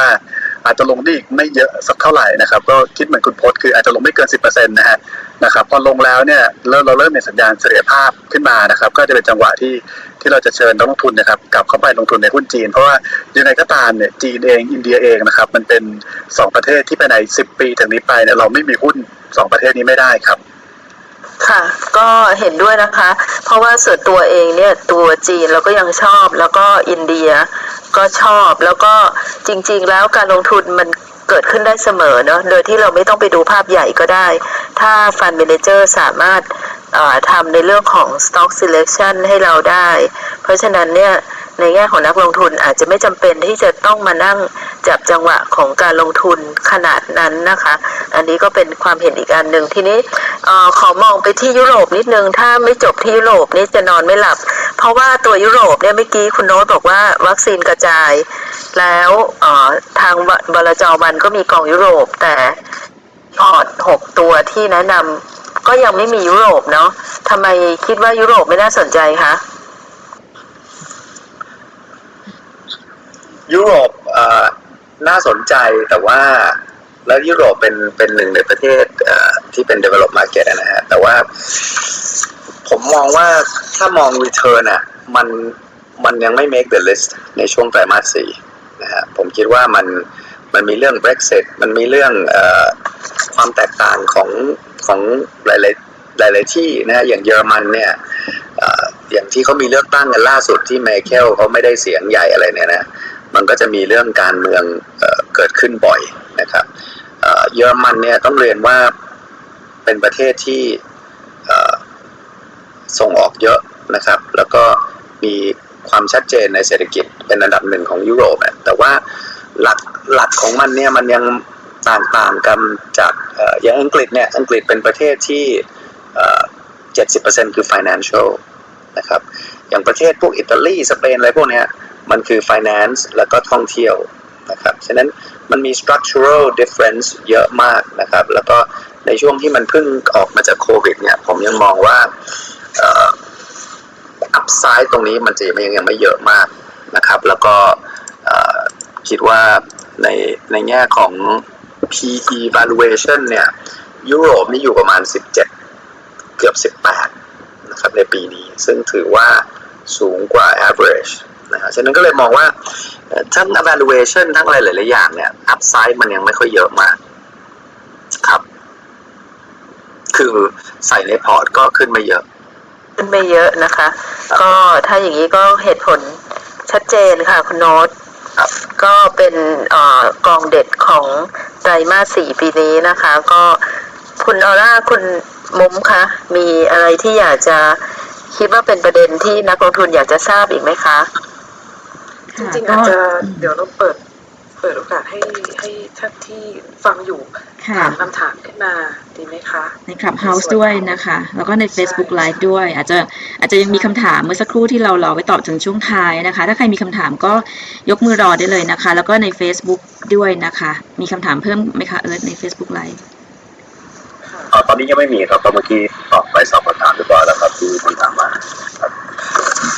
ก็จริงๆจริง ๆ เมื่อเมื่อช่วงต้นที่ที่คุณคุณพจน์คุยในเรื่องของอาจจะกลับมาตลาดหุ้นไทยนะคะ เพราะว่าอย่างที่บอกเมื่อกี้ได้ได้ช็อตโน้ตไว้นิดนึงในส่วนของตลาดหุ้นไทยที่ที่มองว่าโอเคมันมันก็ไม่น่าจะต่ำกว่าพันหกอาจจะถ้าถ้ามันหลุดลงไปเนี่ยก็จะจะมีกองทุนมารับอะไรเงี้ยคือแปลว่ายังไงคะคือคือกองทุนมีมุมมองกับตลาดหุ้นไทยเนี่ยยังไงบ้าง ในส่วนของไตรมาสสี่นี้ค่ะคือคืออาที่ผมพูดเมื่อกี้มันคือเป็นเรื่องของปัจจัยความเสี่ยงเนี่ยไม่ค่อยมีนะฮะปัจจัยความเสี่ยงก็คือจะมาจากเนี่ยแหละตลาดโลกนะครับ ถ้ามีเซลล์ออฟของเมืองนอก หรือถ้ามีเมืองนอกขายออกไปมากกว่านี้นะฮะมันก็จะเป็น risk แต่ว่าด้วยความที่ตอนนี้ถ้าเรามองสัดส่วนของการถือครองหุ้นของ ต่างชาติในประเทศไทยเนี่ยอตอนนี้เหลือประมาณ 20 กว่าเปอร์เซ็นต์แล้วนะฮะช่วง 5 ปีที่ผ่านมามันอยู่ที่ประมาณ 30 กว่าเปอร์เซ็นต์ก็คือหนึ่งในสามของตลาดถือโดยต่างชาติ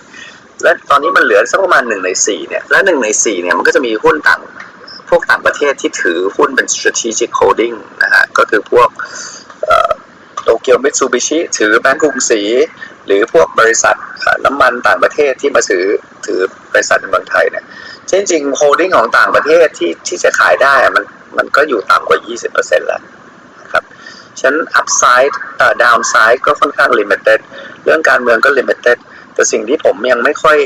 impress มากก็คือเรื่องปัจจัยพื้นฐานนะครับเรื่องการทำงานของรัฐบาลเราจะไม่คุยกันตรงนี้นะครับ แต่แน่นอนเศรษฐกิจมันไม่เดินนะครับ แล้วก็สิ่งที่เราพึ่งตอนนี้คือเรื่องการส่งออก ซึ่งการที่บาทอ่อนเนี่ยมันจะช่วยนะครับ แต่สิ่งที่เราต้องการมาก ๆ ตอนนี้คือเราดูการเปลี่ยนแปลงของเศรษฐกิจเศรษฐกิจไทยในช่วง 1960-1970 จาก agricultural มาเป็น industrial เนี่ยที่มันบูมเยอะ ๆ ตอนนั้นเนี่ยมันมันก็เป็นมันก็เป็นเกี่ยวกับเรื่อง manufacturing ซึ่งมันก็ลิงก์กับการส่งออก แต่เมืองไทยตอนนี้เราต้องเปลี่ยนเป็นเรื่อง service ให้มากขึ้นนะครับ ฉะนั้น ผมยังไม่เห็นเรื่อง service มา แต่แน่นอนเรื่องการฉีดวัคซีนอะไรเงี้ยมันก็จะช่วย เมื่อไหร่ที่เรามีวัคซีนนะครับฉีดได้ครบมีการเปิดประเทศเอ่อเต็มที่จริง ๆ ซึ่งผมจะบอกว่าถึงแม้ว่ามีการพูดว่าจะเปิดประเทศบางส่วนในเดือนตุลาเนี่ย ลูกค้าผมสปอนเซอร์ที่จะเป็นสปอนเซอร์ของ property fund หรือ REIT ของผมเนี่ย เขามองว่าเขาจะกลับมาได้เนี่ยไตรมาสสี่ปีหน้า แปลว่าสิ่งที่เขาพึ่งมากจริง ๆ ตอนนี้คือ high season ถึงแม้ว่าประเทศจะเริ่มเปิดเต็มที่ไตรมาสหนึ่งปีหน้า มันก็ไม่มีใครมาเที่ยวหรอก ช่วงช่วงกลางปีซัมเมอร์เมืองนอกเขาหนาวอยู่เขาเขาไม่หนาวแล้วอะเขาก็ไม่มาฉะนั้นการพิกอัพจริง ๆ มันคือไตรมาสสี่ของภาค Service Industry นะฮะซึ่ง ซึ่งซึ่งน่าเป็นห่วงเพราะมันยังอีกนาน That's why เราถึงเห็นว่า GDP ปีนี้น่าจะไม่ถึง 1% World Bank ก็เพิ่งปรับ GDP เราลงเหลือ1%นะฮะเอาลุกปีหน้านอกจากฐานต่ำก็ไม่น่าจะมีอะไรที่มันดีขึ้นนะครับ ฉะนั้นแล้วก็ยังต้องมีการกู้เงินเพิ่มใครบอกจะต้องเพิ่ม debt ceiling จาก 60 เป็น 70 ใช่ไหมครับ กู้เงินเพิ่มเพื่อมาเยียวยาภาคประชาชนแล้วก็ SME เมื่อไหร่ที่เราทำตรงนี้ได้ไปสักครึ่งหนึ่งหรืออะไรเงี้ยนะครับ การเยียวยาการคือไม่ใช่ว่าเศรษฐกิจเปิดแล้วพวกนี้จะกลับมาเปิดได้เลยนะฮะผมว่ามันเขาเขา damage ไปเยอะมากอะเวลาปีครึ่งสองปีเนี่ยมันมันใช้เวลา fix ประเทศนานฉะนั้นหุ้นไทยก็ไม่ได้ไปไหนมากนะครับผมก็มองว่าอยู่พันหกพันเจ็ดเนี่ยแหละนะครับ แต่ว่าด้วย ปัจจัยลบที่มันน้อยลงนะครับถ้ามันไม่มีข่าวรุนแรง เช่น geopolitical risk หรือว่าเรื่องสงครามนะฮะหรือว่าเรื่องเทรดวอร์ที่จีนกับอเมริกาเขาอับกลับมาอัดกันอีกรอบ หรือว่าการขึ้นภาษีแพงๆ การล้มของตลาดโลกหรือการจีน การอะไรที่จีนมันเป็น snowballing effect จาก Evergrande เนี่ยจะต้องเรียนว่า Evergrande เนี่ยไอ้ภาคสังหาของจีนเนี่ยรู้สึกมันประมาณ 20ถึง25%ของ GDP Evergrande นี่คือ 2%ของ GDP นะก็ไม่ได้น้อยนะครับดังนั้นถ้ามันไม่มีอะไรที่มันแย่มากๆ เนี่ย มันก็ไม่มีเหตุผลอะไรที่หุ้นไทยจะลงไปเยอะมากนะครับ ผมก็มองว่าพันห้าห้าสิบพันห้าต้นนี่ก็เข้าไปซื้อหุ้นได้นะครับ ก็ก็คือเมืองไทยตอนนี้อยู่เรียกว่า no man's land status quo ก็คือว่าไม่ไปไหนไม่ตกมากแต่ก็ไม่ขึ้นมากเหมือนกันนั่นนั่นคือความหมายของผมครับ ค่ะ ขอบคุณค่ะ ในฐานะนักเศรษฐศาสตร์คุณสุรศักดิ์จะเพิ่มเติมข้อมูลอะไรตรงนี้บ้างไหมคะหมายถึงของของของของหุ้นไทยตลาดไทยประเทศไทยใช่ค่ะใช่ค่ะใช่ค่ะ ครับก็คือผมคิดว่าในเชิงของตัวตลาดไทยนะครับ ก็ในภาพเนี่ยผมคิดว่านักลงทุนส่วนใหญ่ก็ยังมี home bias อยู่นะฮะแม้ว่า แม้ว่าในช่วงต้นปีนี้ที่ผ่านมาเนี่ย เราเห็น ทัศนคติ home bias เนี่ยที่มันลดลงนะครับ อย่าง FIF เนี่ยเราก็แตะหนึ่งล้านล้านบาทนะครับสูงสุดนะฮะเมื่อประมาณครึ่งประมาณไตรมาสแรกของปีนี้นะครับ แต่ว่าภาพใหญ่ๆนะครับ คือคนก็ยังยังยังไงก็คงจะต้องลงทุนคงจะต้องลงทุนในสินทรัพย์ไทยนะครับ แล้วก็มองไปข้างหน้านะครับ ถึงแม้ว่า PE เราจะแพงอยู่นะฮะ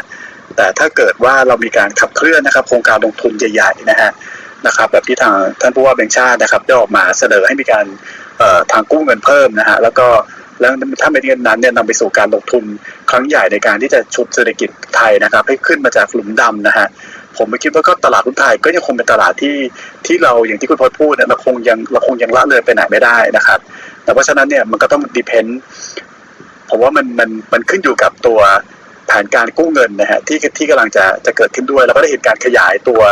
เพดานหนี้สาธารณะแล้วใช่ไหมครับดังนั้นสเต็ปต่อไปเราจะต้องเห็นว่ารัฐบาลเองจะต้องเข้ามากู้เงินเมื่อไหร่นะฮะ ซึ่งถ้าเกิดมันมีความชัดเจนตรงนี้นะครับนะฮะถึงแผนการกู้เงินนะครับ การระดมทุนแล้วก็ตัวโปรเจกต์ต่างๆนะฮะที่จะมาที่จะนำเงินมาใช้เนี่ยผมว่าตลาดหุ้นไทยก็ยังคงเป็นตลาดนะครับ ที่เราคงยังคงต้องต้องจับตาและยังคงต้องให้ลูกค้าเนี่ยเข้าลงทุน แต่ถ้าการกลับไปในทางตรงกันข้ามนะครับ ก็ผมว่าต่างประเทศเนี่ยหลายๆกองที่ที่คุณพจน์นะครับได้ได้พูดเนี่ยก็เป็นก็เป็นกองทุนหุ้นที่น่าสนใจ เพราะฉะนั้นตอบก็คือว่าเราต้องมานั่งดูนะว่า ว่าจากนี้ไปนะฮะเอ้ การกู้เงินของรัฐบาลนะครับ จะทำได้หรือเปล่านะอันนี้อันนี้อันนี้สเต็ปแรกก่อนนะฮะแล้วถ้าทำได้แล้วเนี่ยจะนำไปลงทุนอะไรนะครับนะฮะถ้าเกิดผ่านสเต็ปแรกไปแล้ว ผมคิดว่าหุ้นไทยก็ยังคงน่าสนใจนะฮะแต่ก็ต้องเรียนทุกท่านว่ามันก็มีความท้าทายนะครับ ในเรื่องของของตัวการผ่านกฎหมายฉบับนี้อยู่เหมือนกันนะเพราะว่ามันขยายไปแล้ว 70%แต่ว่า พอมันเป็นกฎหมายกู้เงิน และเสียภาพทางการเมืองณขณะนี้นะครับ เราก็ยังคงต้องจับตาดูอยู่นะครับ แต่ถ้าผ่านด่านนี้ไปได้เนี่ยผมก็คิดว่าสิ่งนี้ก็จะเป็นปัจจัยบวกในการที่ขับเคลื่อนพื้นฐานของเศรษฐกิจไทยครับ แต่ถ้าเราโดนถ้าเราโดนเก็บภาษี capital gain ก็ผมว่าอาจจะมีช็อคลงไปนิดนึงนะฮะก็ต้องโอ้ต้องไม่สบายอ่าต้มัองนจะเป็นมันจะเป็นไปได้เหรอคุณโน้ตเพราะว่าโอ้โหประเทศไทย ไม่มีเรื่องนี้มาก่อนเลย แล้วตอนนี้มันอยู่อยู่ในระหว่างไหนฮะรัฐบาลก็ต้องการเงินพี่เอาแค่คราเหตุผลอันนี้อย่างเดียวเลยใช่ไหมใช่แต่ว่าพี่อย่าเอาพี่อย่าเอาอันนี้ไปแพร่ภาพอะไรไปถึงรัฐบาล แต่ว่าเขาต้องการเงินง่าย ๆ แล้วก็เขาให้เขาคงให้ตลาดทำสตูดี้อยู่ว่าเก็บตรงนี้มันได้เท่าไหร่ ซึ่งจริง ๆ ผมก็คุยกับพี่ป๋องเสียป๋องอะไรพวกเนี้ยนะครับเขาก็บอกว่ามันก็ไม่ได้เป็นเงินเป็นกอบเป็นกำที่เยอะมากอะไรขนาดนั้นนะฮะฉะนั้น ตรงนี้ก็ยังเอ่อศึกษากันอยู่นะครับ แต่ผมแค่ยกตัวอย่างเพื่อให้เห็นว่าอืมถ้ามันมีช็อคอะไรที่เราไม่ได้อยู่ในระบบเนี่ย มันก็เหมือนที่เราเห็นหม่อมอุ๋ยสมัยนู้นทำอะใช่ไหมสิบกว่าปีที่แล้ว หรืออะไรที่มันกระชากหุ้นลงมาอะไรอย่างเงี้ยนะครับ capital control ใช่ไหมอันนี้ก็ไม่เชิง capital control แต่แน่นอนภาษีมันเป็น finance worst enemy ถูกไหมฮะเป็นศัตรูที่แย่ที่สุดของ finance อะเอ่อ ใช่ แต่ถ้ารัฐบาลเอา LTF ออกไปนี่ก็ตลาดหลักทรัพย์ก็แทบจะแย่เลยนะ เอาเอาจริงใช่ L LTF ออกนะพี่ ตอนแรกเขาเอา IMF เข้ามาก่อนเขาเอา LTF มาตอนนั้นตลาดอยู่ประมาณเท่าไหร่ หลักร้อยใช่ไหมฮะ index พอมันขึ้นมาพันหกก็รู้สึกว่าไม่จำเป็นต้องสปอร์ตตลาดแล้วแต่จริงๆ สิ่งที่มันพลาดก็คือว่ามันยังมีคนรุ่นใหม่ที่อย่างตอนยังเนี้อยอมไม่ได้เลยยังไม่ได้ตออนอมนี้เลเลยยคนที่ คนไทยเจ็ดสิบล้านคนเนี่ยคนเปิดบัญชีหุ้นเท่าไหร่ห้าล้านเองและในห้าล้านเนี่ยซ้ำกันไปกันมา ฉะนั้น เป็นแต่คนอายุเยอะด้วยนะจำนวนคนอายุน้อยก็ไม่เปิดด้วย เพราะว่าจำนวนยังไม่ที่ผมเข้าถาถึมงล่าสุดคือบัญชีหุ้นที่เป็นโอนเนอร์ชื่อเดียวนะ คือออืมล้านเจ็ดอืมแต่ว่าบัญชีหุ้นมีห้าเพราะคนหนึ่งมีสามบัญชีค่ะสมมตินะครับ ฉะนั้นจริง ๆ มันโอ้โห LTF น้อยน้อยมากนะมันโอ้มันน้อยมาก LTF จะมันไม่เข้าใช่ถึง LTF มันไม่ใช่เครื่องมือที่จะพยุงตลาดหุ้น anymore LTF มันเป็นเครื่องมือที่ educate ให้คนออมค่ะโดยโดยภาคบังคับอะไรเงี้ยก็อ่าแต่ตอนนี้ผมคิดว่ารัฐบาลเขาต้องการเงินมากกว่าต้องการ subsidize อืมใช่ไหมพี่ ก็ดูข่าวอาจจะอาจจะนานนะเพราะว่าการร่างร่างกฎหมายการอะไรทุกอย่างก็ดูเหมือนไม่ได้ไม่น่าจะไวมาก แล้วก็กลุ่มทุนก็มีอำนาจเหนือรัฐบาลอยู่ค่ะถูกไหมใช่ไหมคะที่ผมอันนี้ต้องวัดกันอีกทีเพราะพี่ผู้กลุ่มทุนผมมานั่งคิดนะ ถ้าเกิดเจ้าสัวไทยเนี่ยเขากระจายรายได้ให้ลากย่าบ้างแบบจีนตอนนี้ก็ไม่เลวนะผมว่า ปัญหาของไทย structural problem มันคือ income gap ที่ที่มันกว้างขึ้นเรื่อยคนรวยก็รวยไป ไม่ได้กลับมามองคนจน ที่บัญชีคนบัญชีเกินห้าหมื่นมี แค่หนึ่งเปอร์เซ็นต์น่ะ มันอันนี้มันไม่ได้แล้วอะใช่ไหม ผมค่ะว่ามันเราเราค่ะเราเดี๋เดี๋ยยววเราจะจะไปคุยกันอีกทีนึงเดี๋ยวเราเดี๋ยวจะไปเชิญท่านประยุทธ์มาถกกับคุณพจน์นะคะ เดี๋ยวจะมีคนมาแอบฟังเลยเราค่ะสองคนเลยค่ะครับพี่พี่ลีด้วยครับพี่มีขอเชิญคุณวรุษวรุษใช่ไหมอ่าใช่ที่วรุษเอ่ออยากจะถามทางเชิญเลยคุณค่ะพจน์แล้วก็คุณสุรศักดิ์อ๋อค่ะเรียนเชิญค่ะ สวัสดีครับเอ่อทุกท่านครับขอบคุณครับที่ได้ขึ้นมาเอ่อ ก่อนอื่นนะฮะเห็นด้วยเกี่ยวกับเรื่อง income gap นะครับแล้วทำให้ household debt เนี่ยมันมันสูงมากด้วยเมืองไทยนะฮะคือคือผมเนี่ยจะเข้ามาเสริมหนึ่งเรื่อง แล้วก็จะเข้ามาถามอีกหนึ่งเรื่องนะฮะคือไอ้เรื่อง Evergrande นี่น่าสนใจมาก ผมก็เป็นผู้วิเคราะห์ตราสารหนี้นะฮะแล้วก็ดู Evergrande มาสิบปีละทาวเวอร์มาสิบปีละก็ก็น่าสนใจแต่จริงๆ คือว่า Evergrande เนี่ยมันเป็นปัญหาที่เรื้อรังมานานแล้วมันไม่ได้เพิ่งเกิดขึ้นนะฮะเพียงแต่ว่าที่ที่เมืองไทยเนี่ยเพิ่งมาปูด เนี่ยพอมันมีปัญหาหนักๆแต่ผมเนี่ยดูมาก็จริงก็มีปัญหามาตลอด แล้วก็หนี้มันเยอะมากนะฮะ debt capital ratio เนี่ยเจ็ดสิบแปดสิบเปอร์เซ็นต์ขณะเมื่อเพิ่งมิถุนาที่ผ่านมาเนี่ยก็ยังแปดสิบเอ็ดเปอร์เซ็นต์ฮะเยอะเยอะเยอะเยอะมากนะ debt capital นะครับทีนี้เนี่ยปัญหาก็คือว่าอย่างที่คุณพจน์พูดก็คือว่าเอเวอร์แกรนเนี่ยมันสองเปอร์เซ็นต์ของ GDP ใช่ไหมครับ ทีนี้เนี่ย ที่ผมมองนะฮะก็คือว่าจีนเนี่ยไม่สามารถจะจะปล่อยให้ Evergrande เนี่ยเอ่อเอ่อเจ๊งแบบแบบเละเทะได้นะฮะเพราะว่ามันสำคัญมาก ผมมองลักษณะว่าจีนเนี่ยมันไม่ใช่ประเทศเสรีนะครับเพราะนั้นเนี่ยรัฐบาลจีนเนี่ยผมว่ากะว่าคงต้องเข้ามาช่วยหลาย ๆ อย่างในการ restructure Evergrande นะฮะที่ผมให้ให้ให้สัมภาษณ์สื่อไปก็คือว่า ผมคิดว่าไอ้ Evergrande เนี่ยจะถูก break up เป็นบริษัทเล็กๆนะครับอาจจะมีนักลงทุนทางเขาเรียกอะไรฮะ strategic investor เข้ามาซื้อส่วนต่างๆ Evergrande นะฮะคล้ายๆกับ H&A นะฮะเคยได้ยินใช่ไหม H&A ที่ที่ที่เจ๊งไปเมื่อเมื่อต้นปีต้นปีนี้ฮะคือจะเป็นเหมือนแบบเดียวกันเลยฮะก็คือลักษณะขนาดนั้นคือถ้ามีคนเขาบอกว่า เอ้ย ไม่มีคำว่า too big too too big to fail นะฮะผมผมผมไม่เห็นด้วยนะฮะจุดเนี้ยผมคิดว่าถ้าการเข้ามาช่วยเนี่ยถูกกว่าถูกกว่าผลพวงของการที่บริษัทเจ๊งเนี่ยรัฐบาลจีนก็ยังเข้ามาได้อยู่ดีนะครับแล้วแต่แต่จะจะจะไม่เข้ามาซื้อโดยตรงนะฮะจะเป็นว่าเข้ามาเป็นตัวกลางในการให้คนเข้ามาลงทุน เข้ามาซื้ออสินทรัพย์ ของ Evergrande นะฮะอันนี้คือผมผมเสริมนิดหนึ่งครับอีกอันหนึงที่ผมจะถามนะฮะก็คือว่าอ่าทางเอ่อเอ่อบลจวันนะฮะเห็นยังไงเกี่ยวเกี่ยวเกี่ยวกับการเอ่อเอ่อทำ asset allocation ตอนนี้นะครับ คือเงินสดกี่เปอร์เซ็นต์หุ้นกี่เปอร์เซ็นต์หุ้นกู้กี่เปอร์เซ็นต์นะครับเอ่อเอ่อมีมีตัวเลขตรงนี้ไหมครับ คุณคุณวรุษหรือว่ารัฐนะฮะวรุษครับวรุษครับคุณวรุษทำทำที่ไหนอะฮะ ก็คือตอนนี้เป็นบริษัทเอ่อ independent นะฮะอ๋อ research นะฮะชื่อบอลคริติกฮะอยู่ฮ่องกงครับ อ๋อครับครับอืมขอบคุณมากสำหรับคอมเมนต์นะฮะผมผมก็ไม่ได้เอ่อลงไปลึกเรื่องจีน แต่ก็รู้ว่าบริษัทนี้มันปัญหามันสร้างมาในช่วง 10-20 ปีหลังอะใช่ไหมมันไม่ใช่สิ่งที่มาเอ่อแบบปี 2 ปี แล้วก็มันก็มีที่เขาเรียกอเมริกากับจีนนะว่า freedom versus control ซึ่งผมก็เห็นด้วยว่าจีนก็ยังไงก็คงมี control นะฮะมากกว่าของอเมริกาอยู่แล้วอืมสัดส่วนเมื่อกี้คุณคุณวรุษเข้ามาทีหลังใช่ไหมเนี่ยเพราะว่าใช่ครับใช่ครับขออภัยเอ่อเราเราคุยไปแล้วเหรอครับวันนี้ไม่ไม่มีปัญหาเพราะว่าเนี่ยพี่ลีเขามองว่าทุกคนเนี่ยจะง่วงแล้วหลับก็เลยให้พูดตรงนั้นก่อน ได้มีโอกาสย้ำอีกรอบก่อนจะปิดห้องพอดี ไม่มีปัญหาครับ ก็เดี๋ยวสรุปอีกครั้งก็คือ ตอนนี้ถ้าเกิดเป็น medium risk port เนี่ยก็คิดว่าอ่อ even มันมีเรื่อง QE tapering หรือขึ้นดอกเบี้ยเนี่ยก็ทุกคนทุกคนก็จะมีควรจะมีสัดส่วนที่เป็นหุ้นนะครับเอ่อ50%ของพอร์ตนะครับ โดยโดยในหุ้นตรงนี้ใน 50%เนี่ยมันก็ควรจะมีหุ้นที่เป็น global นะครับสักประมาณ 20% ควรจะมีหุ้นไทยสัก 10%นะครับ อาจจะมีหุ้นเอเชียแปซิฟิกอีกสัก 10%แต่ที่เหลือก็อาจจะเป็นหุ้นเวียดนามหรือหุ้นญี่ปุ่นแล้วแต่ว่าช่วงช่วง tactical asset allocation เรามองว่าประเทศไหนอย่างญี่ปุ่นเขากำลังเลือกตั้งใหม่ เราก็มองว่ามันก็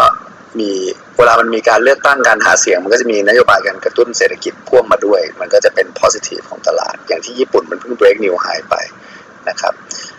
หรือเวียดนามที่เป็นประเทศที่มีประชากรทำงานที่ยัง and vibrant นะฮะก็คืออายุน้อยแล้วก็แข็งแรงนะครับแล้วก็มี FDI ที่ strong นะครับแล้วก็มี infra ที่ที่ดีนะฮะเราก็มองว่าเวียดนามก็น่าจะเป็นอีกตัวหนึ่งที่เข้ามาอยู่ในตรงนี้ ฉะนั้นสัดส่วนก็จะมีประมาณ 4-5 จุดนะฮะก็คือ global อทวีปเอเชีย ญี่ปุ่นเวียดนามไทย อ่านี่คือ 50%ส่วนอีก 10%หรือถึง 20%เนี่ย ผมอยากจะให้มองพวก alternative asset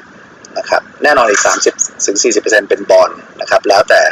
แล้วแต่ว่าในบอลเนี้ยต้องการสภาพคล่องเท่าไหร่นะครับ แต่ว่าในบอลผมก็ต้องการให้มันเป็น อาจจะมีกองทุนที่เป็นทีบวกหนึ่งเอาไว้สำหรับ liquidity บ้างนะครับ แต่ว่าถ้าเป็นเงินเย็นเนี่ยก็ไม่แนะนำให้มีกองนี้เลย นะครับก็พยายามไปหาบอลพยายามพยายาม global high yield fund เพราะว่าในช่วงที่เศรษฐกิจโลกมันฟื้นเนี่ยความเสี่ยงของพวก high yield bond ก็จะน้อยลงถูกไหมครับ ความ probability ของ default ในช่วงที่เศรษฐกิจมันกำลัง pick up มัน out of the trough เนี่ยก็คือว่า bottom ไปแล้วเนี่ยความเสี่ยงของตรงนี้เอ่อเทียบกับ return ที่จะได้จากตัว high yield bond เนี่ยผมว่า return มันมันชนะความเสี่ยงตรงนี้ได้ดี นะครับดังนั้นในส่วนบอลก็ไปเลือกหุ้นกู้เอาที่ที่ไม่ต้องเป็นหุ้นกู้ triple A double A หรือ A บวกอะลงลงใน credit curve นิดหนึ่งเพื่อให้ได้ yield ที่เหมาะสม แต่แน่นอนสิ่งที่สำคัญที่สุดก็คือการที่ลงเน้นการให้น้ำหนักของผลประกอบการของบริษัทนั้นๆที่เราดูนะครับ ตอนนี้เราจะไม่เริ่มเริ่มเลิกดู macro ไปชั่วคราว เราจะดูที่ไมโคร เราจะลงมาดูที่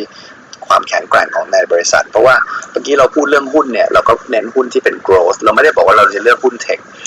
แต่ว่าหุ้นเทคหลาย ๆ ตัวมันเป็น growth พอดีนะครับหุ้น growth ก็คือหุ้นที่เทรดที่ราคาแพงมากตอนนี้ แต่ว่าในอีก 3 ปี 5 ปีรายได้มันจะดับเบิลอะฉะนั้นไม่ไม่ต้องกลัวเลยนะครับ ฉะนั้นการลงทุน growth ต้องเป็นการลงทุนที่ถือยาว 3 ปีถึง 5 ปี ส่วนใน alternative 10 20%เนี่ย จะลงอะไรก็ได้ระหว่าง private equity ตอนช่วงนี้ก็มีดีล private equity ดีๆ ซึ่งจริงๆบลจวัน เดี๋ยวแน่นบอกพี่ลีก่อนนะ เรามี ดูเรื่อง private equity อยู่มีดูเรื่องดิจิ t a ลกองดิจิ t a ลอะไรบางอย่างอยู่ หมายถึงกอง private equity เหรอคะใช่คโน้รับตพี่ใช่ครับโอ้น่าสนใจคือกองแบบนี้เมืองไทยยังไม่มีเนาะผมใช่ก็เนี่ย again เห็นไหมพี่บลจวันต้องคิดอะไร ใช่ไหม initiative มันคนรุ่นใหม่แต่ปรุ่ระเด็นคืออะไรไหมพี่ ถ้าดอกเบี้ยมันขาขึ้นน่ะสินทรัพย์ที่มันจะกระทบกับพวกนี้น้อยก็คือพวกนี้ครับพี่ private lending private equity อะไรที่มันฮะ ตอนนี้หมายถึงว่าตั้งทีมงานเริ่มศึกษาหรือยังคะหรือว่าเป็น initiative อยู่ คุยคุยหลายเจ้าแล้วครับ ก็อ๋อน่าจะน่าจะ roll out ปีหน้าน่าสนใจก็ size size ใหญ่ไหมคะไซส์จะประมาณไหนคือสิ่งที่ผมจะทำเดี๋ยวผมบอกพี่นอกรอบได้ไหมเดี๋ยวคนมาเอาตังค์เดี๋ยวคุยกันเดี๋ยวคนจะหลับซะก่อน น่าสนใจค่ะ เดี๋ยวอาจจะมาคุยต่างหากเรื่องเอ่อ opportunity ในเรื่องของ private เดี๋ยวเดี๋ยวจะ equity เดี๋ยวจะแวะไปหาแล้วแล้วก็ไป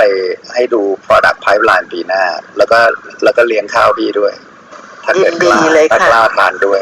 ยินดีเลยค่ะกลัวโควิดอยู่เนี่ยดี๋วค่ะตอบตอบคุณวรุษให้จบก่อนฉะนั้นใน alternative ก็จะมี private equity มี digital asset อ่าหรือว่ามีพวก real estate funds นะครับ แล้วก็เป็นพวกโทษนะครับ commodity เมืองเมืองไทยนี่มี private debt fund หรือยังฮะที่ที่ที่มาเอามาให้เสนอขายคนทั่วไปอะครับ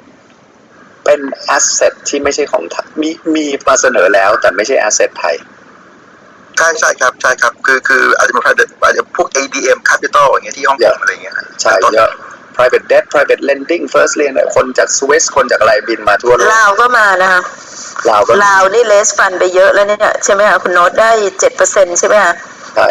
ว่ามันมี3ปีกับ5ปี มันก็จะมี6เปอร์อ๋อเซ็นต์บอลใช่ไหมบอลบอลผมผมผม private cover debt ตรงนี้จริงๆแล้ว private debt มีของมีของ UK เอ่ออันนั้นเรียกว่า private debt ไหมคะ ที่เป็น parking อะไรพวกนั้นนะคะคือลาวลาวเป็นบอลเนี่ยเป็นบอลแต่มีของครับ UK ที่เอาเอ่อ parking มาขายเหมือนเป็นเข้าใจเป็น สั้นๆ investment in property ใช่ประมาณ เป็นหกเดือนหกเดือนสิบสองเปอร์เซ็นเป็นแบบว่าเป็น equity inject มาให้พวกบริษัทก่อสร้างอ่า ประที่มาณ ก่อสร้างจะไปซื้อเอ่อ จะไปจะไปเอ่อกู้เงินใช่ไหมฮะก็เอาตรงนี้เอ่อตอบคำถามก็คือมีครับ แต่ไม่ใช่สินทรัพย์ไทย ผมว่าแบงค์แต่ตอนนี้เอ่ออสังหาริมทรัพย์ไทยที่เขาทำเอ่อ property investment เนี่ยมันเอ่อธุรกรรมมันเหมือนกองทุนรวมเลยเนาะเลยไม่แน่ใจว่าทำไมเขาไม่ได้ถูก regulate ล่ะฮะตัวไหนเพราะว่าลักษณะการขาย property investment ตอนนี้ที่เป็น service apartment ที่มีการันตี return นะอ๋อ แล้วก็เอ่อเวลาเขาโฆษณาเนี่ยเขาบอกว่าไม่มีความเสี่ยง risk free คือคือดูคือดู structure แล้วมันเป็น investment product เลยอะแต่งงว่าไม่ถูก regulate ก็เลยคิดว่า เอ๊ะทำไมปกติกรตบ้านเรานี่คือ ถ้าใครอยู่มีไลเซนปุ๊บ นี่ถูก regulate อย่างหนัก แต่พอคนไม่มีไลเซนกลายเป็นว่าไม่ถูก regulate เลยเลย เลยก็ดูเหมือนกับว่า ค่อนข้างที่จะน่าเป็นห่วงเหมือนกันนะคะช่วงเนี้ยผมขอเสริมนิดนึงนะฮะอาเจารย์นะครับ คือคือคือตรงเนี้ยผมผมเคย ผมสังเกตเหมือนกันนะฮะเหมือนคุณสุจรีนะฮะแล้วก็เคยเคยเรสให้กรตไปแล้วนะฮะแล้วแต่กรตไม่สามารถให้คำตอบที่แน่นอนได้ แล้วก็บอกให้ผมทำเรื่องเข้าไป ผมก็เลยหยุด จริงๆ เรื่องที่เขาโฆษณามันพับบิกมากใช่แล้วก็มันวิคือธีบอดี้การสื่อสาร ใช่ใช่ค่ะ แล้วความเสี่ยงเยอะมากเหมือนกันนะคะ ความเสี่ยงไม่ต่างกันเลย ไม่เข้ามาผมว่าแย่มาก จะบอกเออทุกท่านเดือบอกพี่รีด้วยว่าอืมผมเพิ่งมีประชุมในสมาคมเรื่องนี้เลยนะครับ ก็คือเป็นเรื่องที่เอ่อเป็นการให้โฆษณาชวนเชื่อ แต่อันนี้อาจจะไม่ได้ specifically เรื่องคอนโด แต่จะเป็นเรื่องของพวกเทรดคริปโตหรืออะไรต่าง ๆ เนี่ยอืม เยอะมากการโฆษณาแบบไม่มีทางเสียเงินต้นไม่มีอะไรเงี้ยเอ่อตอนนี้ตอนนี้เป็นเรื่องที่เอ่อกำลังคุยในสมาคมเอ่อเพื่อนเป็นบอร์ดอยู่ในสมาคมอะนะครับ แล้วก็เอ่อกำลังจะเรสไปที่กรตนะครับฉะนั้นคุณวรุษเอ่อจะมีมือที่ช่วยทำงานตรงนี้ให้นะครับ ก็เดี๋ยวครับขมีอบคุณคอมครับเมนต์ก็เสริมมาได้แล้วเดี๋ยวผมจะเอามาเข้าไปรวมตรงนั้น เพราะว่าแต่ regulator ไม่แต่ไม่ทันนะคะ ดู regulator บ้านเรา ก็ก็เรื่องที่ผ่านมาแล้วก็ไม่ทันที่ แต่ว่าอย่างน้อยเราเรารู้สึกว่ามันเป็นอะไรที่ไม่เป็น level playing field เลย ก็คือว่าทำไมกรตโอ้โหจำกัดการทำงานของเราต้องห้ามเราจ่าย commission เกินเท่านี้ ต้องห้ามเราโฆษณาชวนเชื่อเกินเท่านี้ ต้องห้ามบริษัทหุ้นต้องห้ามพูดกำไรล่วงหน้าอะไรเงี้ย แต่ไอ้พวก พวกพวกนอกที่ไม่ถูก regulate นอกการนอกรีดถูกไหมฮะนอกรีดแม่แม่แม่นั้นแรงไป พวกนอกการโอคเควบโอคุเคมเนี่ยเขาเขาอาจจะเป็นคนดีก็ได้ พวกนอกการควบคุมเนี่ยเขาสามารถทำได้ฟรีลีซึ่งมันจะต้องถูก regulate ผมรู้สึกนะมาเพราะว่ามันไม่ไม่ level playing field ข้อหนึ่ง แต่ที่สำคัญกว่านั้นคือ investor จะโดนหลอก และความเสียหายจะเกิดนะครับ ฉะนั้นเรื่องนี้ echo เลยครับ เห็นด้วยครับ ทำอยู่แต่ว่าอาจจะ work อยู่หรือเปล่าคะอสังหาเท่าไหร่เดี๋ยวจะคือมันอาจจะเป็นจะมีการ overall work อยู่เพราะว่าตอนนี้เอาง่ายๆ แค่เอ่อเด็กอายุ 18 อยากเปิดกองทุนเนี่ยเปิดไม่ได้ ซึ่งกองทุนนี้ถือว่าเป็น product ที่เอ่อดูดีกว่าหุ้นด้วยซ้ำใช่ไหมคะเพราะหุ้นเป็นแต่ตอนนี้คือถ้าอายุ 18เนี่ยไปเปิดคริปโตได้เปิดอะไรได้หมด อะไรอย่างเงี้ยท่านท่านั้นเด็กรุ่นใหม่ตอนนี้ก็คือไม่รู้จักกองทุน ลงทุนกองทุนไม่ได้แล้ว เพราะว่าด้วย regulation ที่ไม่ allow ให้เขาลงทุนด้วยค่ะ ใช่ ต้องอายุ 21 หรือไม่ก็ต้องมีมีแม่เซฟไว้พ่อมาเปิดให้ใช่ไหมฮะเดี๋ยวจะต้องอาจจะต้องเปิดใช่เปิดห้องใหม่เรื่องนี้โดยเฉพาะมั้งคะเนี่ยใช่ต้องเชิญดูกรเป็นตเรื่องที่ตลกมากคือเมืองไทยมีอะไรที่ตลกอีกหลายเรื่องมาก เลยทำให้คนรุ่นใหม่ตอนนี้เฮไปอยู่ในโลกของคริปโตดีฟาอะไรหมดแล้วค่ะ มันก็เขาเลยไปอยู่ตรงนั้นง่าย แล้วเขาก็จะ against คนรุ่นเก่าแล้วด้วยว่าเขาเขาก็จะมองว่ารุ่นรุ่นเนี้ยเป็นรุ่นโบราณ investment อะไรทุกอย่างก็คือโบราณ เป็นทุกแล้วอย่างมันก็ที่เลยไม่มันก็เลยจะมาโตตรงนี้ยากไงพี่อืม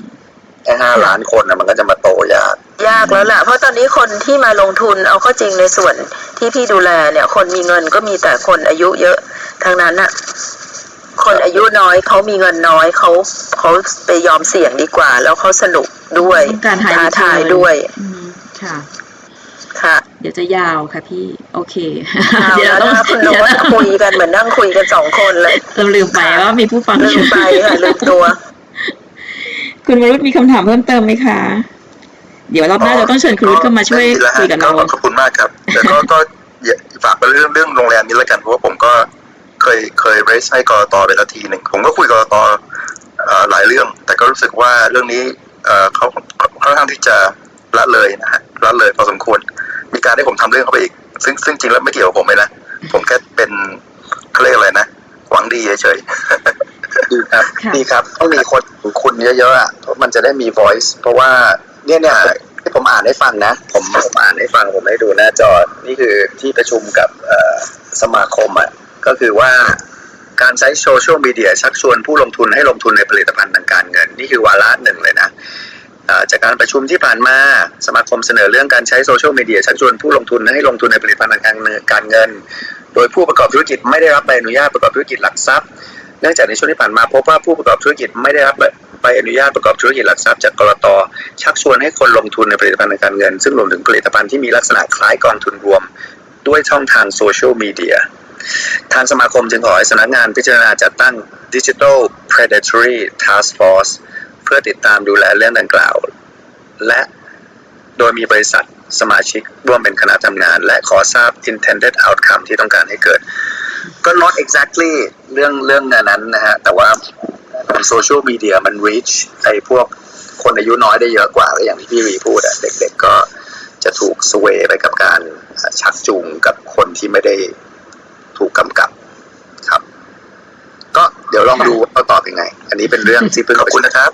ครับยินดีครับเดี๋ยวลงไปฟังข้างล่างให้แล้คุวณนุชมาอัปเดค่ะขอบคุณค่ะคุณวรุษโอเคค่ะครบถ้วนไหมคะพี่รีวันนี้ทุกคนนะคะวันนี้ quarter สี่ของเราก็ได้โพยเอ่อ หุ้นเด็ดด้วยนะคะ กองเด็ดด้วยนะคะ แล้วแถมมีหุ้นเด็ดให้ด้วยนะคะ คุณโน้ตแล้วก็มุมมองค่อนข้างชัดเจนค่ะเดี๋ยวคราวหน้าเอ่อ quarter หนึ่งก็อาจจะมาขอฟังใหม่ แล้วก็ขอตรวจการบ้านด้วยนะคะ ว่าโพยกองทุนเด็ดของคุณโน้ตเนี่ยเด็ดจริงหรือเปล่า ผมผมแนะนำนะพี่ถ้าถ้าไตรมาสตายละ it's it's my pressure เลยนะเนี่ย pressure เรคคอร์ดไม่หมดแล้วอะเป็นริทเทนทั้งอะไรทุกอย่างเลยค่ะ อะไรก็ได้พี่อย่าไปโชว์รัฐบาลแล้วกันอืม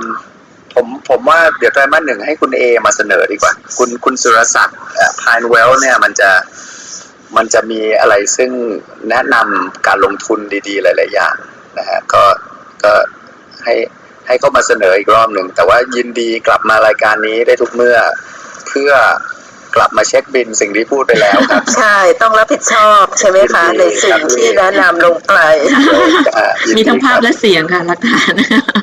ครยินบดีครับ ไม่กลัวครับ โอเค ได้ค่ะ โอเคค่ะโอ้ยเราคุยกันมาสองเกือบสองชั่วโมงครึ่งนะคะ ก่อนจะจบ section นี้เราอยากจะให้ทั้งคุณโน้ตและคุณเอฝากอะไรทิ้งท้ายนิดหนึ่งได้ไหมคะเกี่ยวกับ section วันนี้ว่าเราจะจับจังหวะรวยกองทุนไตรมาสสี่กับบลจ.วรรณนะคะครับก็เดี๋ยวขอเริ่มก่อนนะฮะก็ขอบคุณมากทีมงานฟินทอ k ทุกท่านนะครับ ผู้บริหารก็ที่ให้ความอบอุ่นแล้วก็ชวนมาคุยวันนี้นะครับ รู้สึกว่าเป็นการคุยที่น่าสนใจนะครับแล้วก็เป็นเรื่องที่อ่อ up to date ในทุกเรื่องเลยนะครับ ก็ อย่างที่ฝากไว้นะครับก็ asset allocation เมื่อกี้คุณวรุษมาก็ถามเรื่องนี้นะครับ ก็เป็นเรื่องที่มันเป็น end game ของเราอะผมต้องการให้นักลงทุนทุกคนจบด้วย asset allocation ไม่ใช่มาซื้อกองนี้ ขอซื้อกองนี้กองนี้ปีนี้ขึ้นเยอะไม่เอานะฮะต้องมีพอร์ตอย่างนี้แล้ว return path มันจะ smooth นะฮะก็คือว่าอะไรก็มีอะไรขึ้น เดี๋ยวก็มีอะไรลงมันก็ balance กันนะครับ ก็อยากจะฝากเรื่อง สองเรื่องก็คือทำ asset allocation นะครับ กระจายความเสี่ยงและ อะไรที่ลงทุนด้วยตัวเองที่เป็นสินทรัพย์เดี่ยวๆ ก็ขอให้ดูให้น้ำหนักและเน้นดูผลประกอบการของบริษัทพวกนั้นเป็นหลักนะครับ เริ่มดูผลประกอบการได้แล้วนะครับอย่าไปตามกองทุนทุกอย่างนะครับ แล้วเราก็จะลงทุนแบบสบายใจครับ ขอบคุณครับ ขอบคุณค่ะ ได้ค่ะ คุณเอละคะฝากอะไรทิ้งท้ายสักนิดหนึ่งนะก็คะขอต่อจากคุณพจน์นะครับ คือ asset allocation นี่เป็น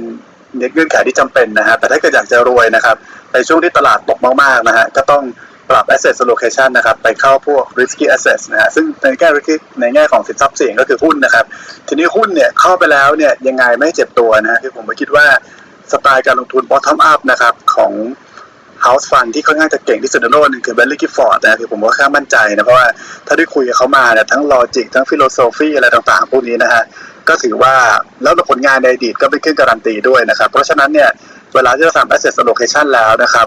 พอมาถึงตอนที่ตลาดปรับฐานแรงๆนะครับ ส่วนนี้จะเป็นส่วนที่นักทุนส่วนใหญ่เนี่ยจะตกม้าตายนะคือทำ asset allocation แล้วนะครับ พอถึงตลาดขาลงนะฮะมันก็จะเราเรา เนื่องจากเราทำ asset allocation เนี่ยพอร์ตของเราก็จะไม่ลงมากนะครับ แต่ในส่วนที่เราจะกลับไปลงทุนมากๆจริงๆเนี่ยจะเป็นช่วงที่ตลาดลง เราควรจะต้องใช้อาศัย capital gains เนี่ยในส่วนของตัวสินทรัพย์ปลอดภัยที่อยู่ใน asset allocation นะฮะ rebalance มันนะครับปรับพอร์ตมันขึ้นมา แล้วก็ทยอยเข้าไปใส่ในสินทรัพย์เสี่ยงนะฮะแล้วพยายามเลือกสินทรัพย์เนี่ยที่ทาง fund managers นะครับลงทุนเนี่ยนะฮะค่อนข้างที่จะเก่งและมีผลงานดีก็ยกตัวอย่างอย่าง Baillie Gifford ผมว่าถ้าทำอย่างนี้ได้นะครับ ก็จะตอบโจทย์ของตัว topic ในรายการนี้นะก็คือ ก็คือจะรวยนะครับฮะก็คงฝากทิ้งท้ายแค่นี้ครับได้เลยค่ะ ขอบพระคุณนะคะพอดีพี่พี่ลีเข้ามาพอดีเลยค่ะ ปิดท้าย แต่พูดไม่ได้ใช่ไหมคะพี่ลีต้องพูดใน Clubhouse พูดไม่ได้โอเค ได้ค่ะ โอเคค่ะ ก็ยังไงสองชั่วโมงนะคะสองชั่วโมงครึ่งแล้วค่ะเกือบครึ่งแล้วที่เราอยู่ด้วยกันวันนี้นะคะ ก็ยังไงฝากแต่ละท่านนะคะ ที่ยังฟังอยู่จนถึงสองชั่วโมงครึ่งวันนี้ก็กดติดตามฟินท a l k ด้วยนะคะ แล้วก็กด follower moderator ทุกท่านบน panel ของ Clubhouse นะคะ แล้วก็ใน Facebook Live เช่นกันนะคะ สามารถไปฟังย้อนหลังได้นะคะ แล้วก็มี channel ใน Facebook Live และใน podcast นะคะ คุณเอิร์ธมีอะไรบ้างคะ ครับพอดแคสต์ครับมีอย่างเช่นอ่า Google Podcast นะครับ Apple Podcast นะครับอ่า Spotify นะครับ แล้วก็สามารถไปดูตรงที่เป็นแบบอ่าสรุปข่าวอะไรเงี้ยครับก็จะมีใน b ล็อกดิมีใน Medium เช่นกัน แล้วก็มีบน Facebook นะครับ ได้เลยค่ะ โอเคค่ะ ก่อนจะปิดห้องวันนี้นะคะ ขออนุญาตถ่ายรูปหมู่เหมือนจบสัมมนานิดนึงนะคะ เราจะมีถ่ายรูปหมู่นิดนึงทุกคนค่ะ นะครับมองกล้องนะครับแล้วยิ้มนะครับทำหน้าหล่อๆสวยๆนะครับ นะครับหนึ่งสองนะครับ ขออีกรูปนะครับ หนึ่งสองครับ โอเคครับ โอเคค่ะ ขอบพระคุณมากๆเลยนะคะ ก่อนจะปิดห้องวันนี้ก็ยังไง ขอบพระคุณบลจวันอีกสักอีกรอบนะคะ ที่ยังไงก็กลับมาอีกทีหนึ่งนะคะ ยังไงฝากกลับมาอีกรอบหนึ่งค่ะพี่รีบอกว่าจะคุยสองชั่วโมงยังงงเลยว่าจะพูดอะไรกันสองชั่วโมงพี่ไม่ออกไหมาแต่นี่เกินไปแล้วอะมันไปได้เรื่อยๆเลยค่ะ ก็ดีมากเลยค่ะ โอเคค่ะ ยังไงขอบคุณครับ สวัสดีครับค่ะ สวัสดีค่ะ สวัสดีค่ะ ขออนุญาตปิดห้องค่ะครับขอบคุณมากครับสวัสดีครับค่ะ สวัสดีค่ะ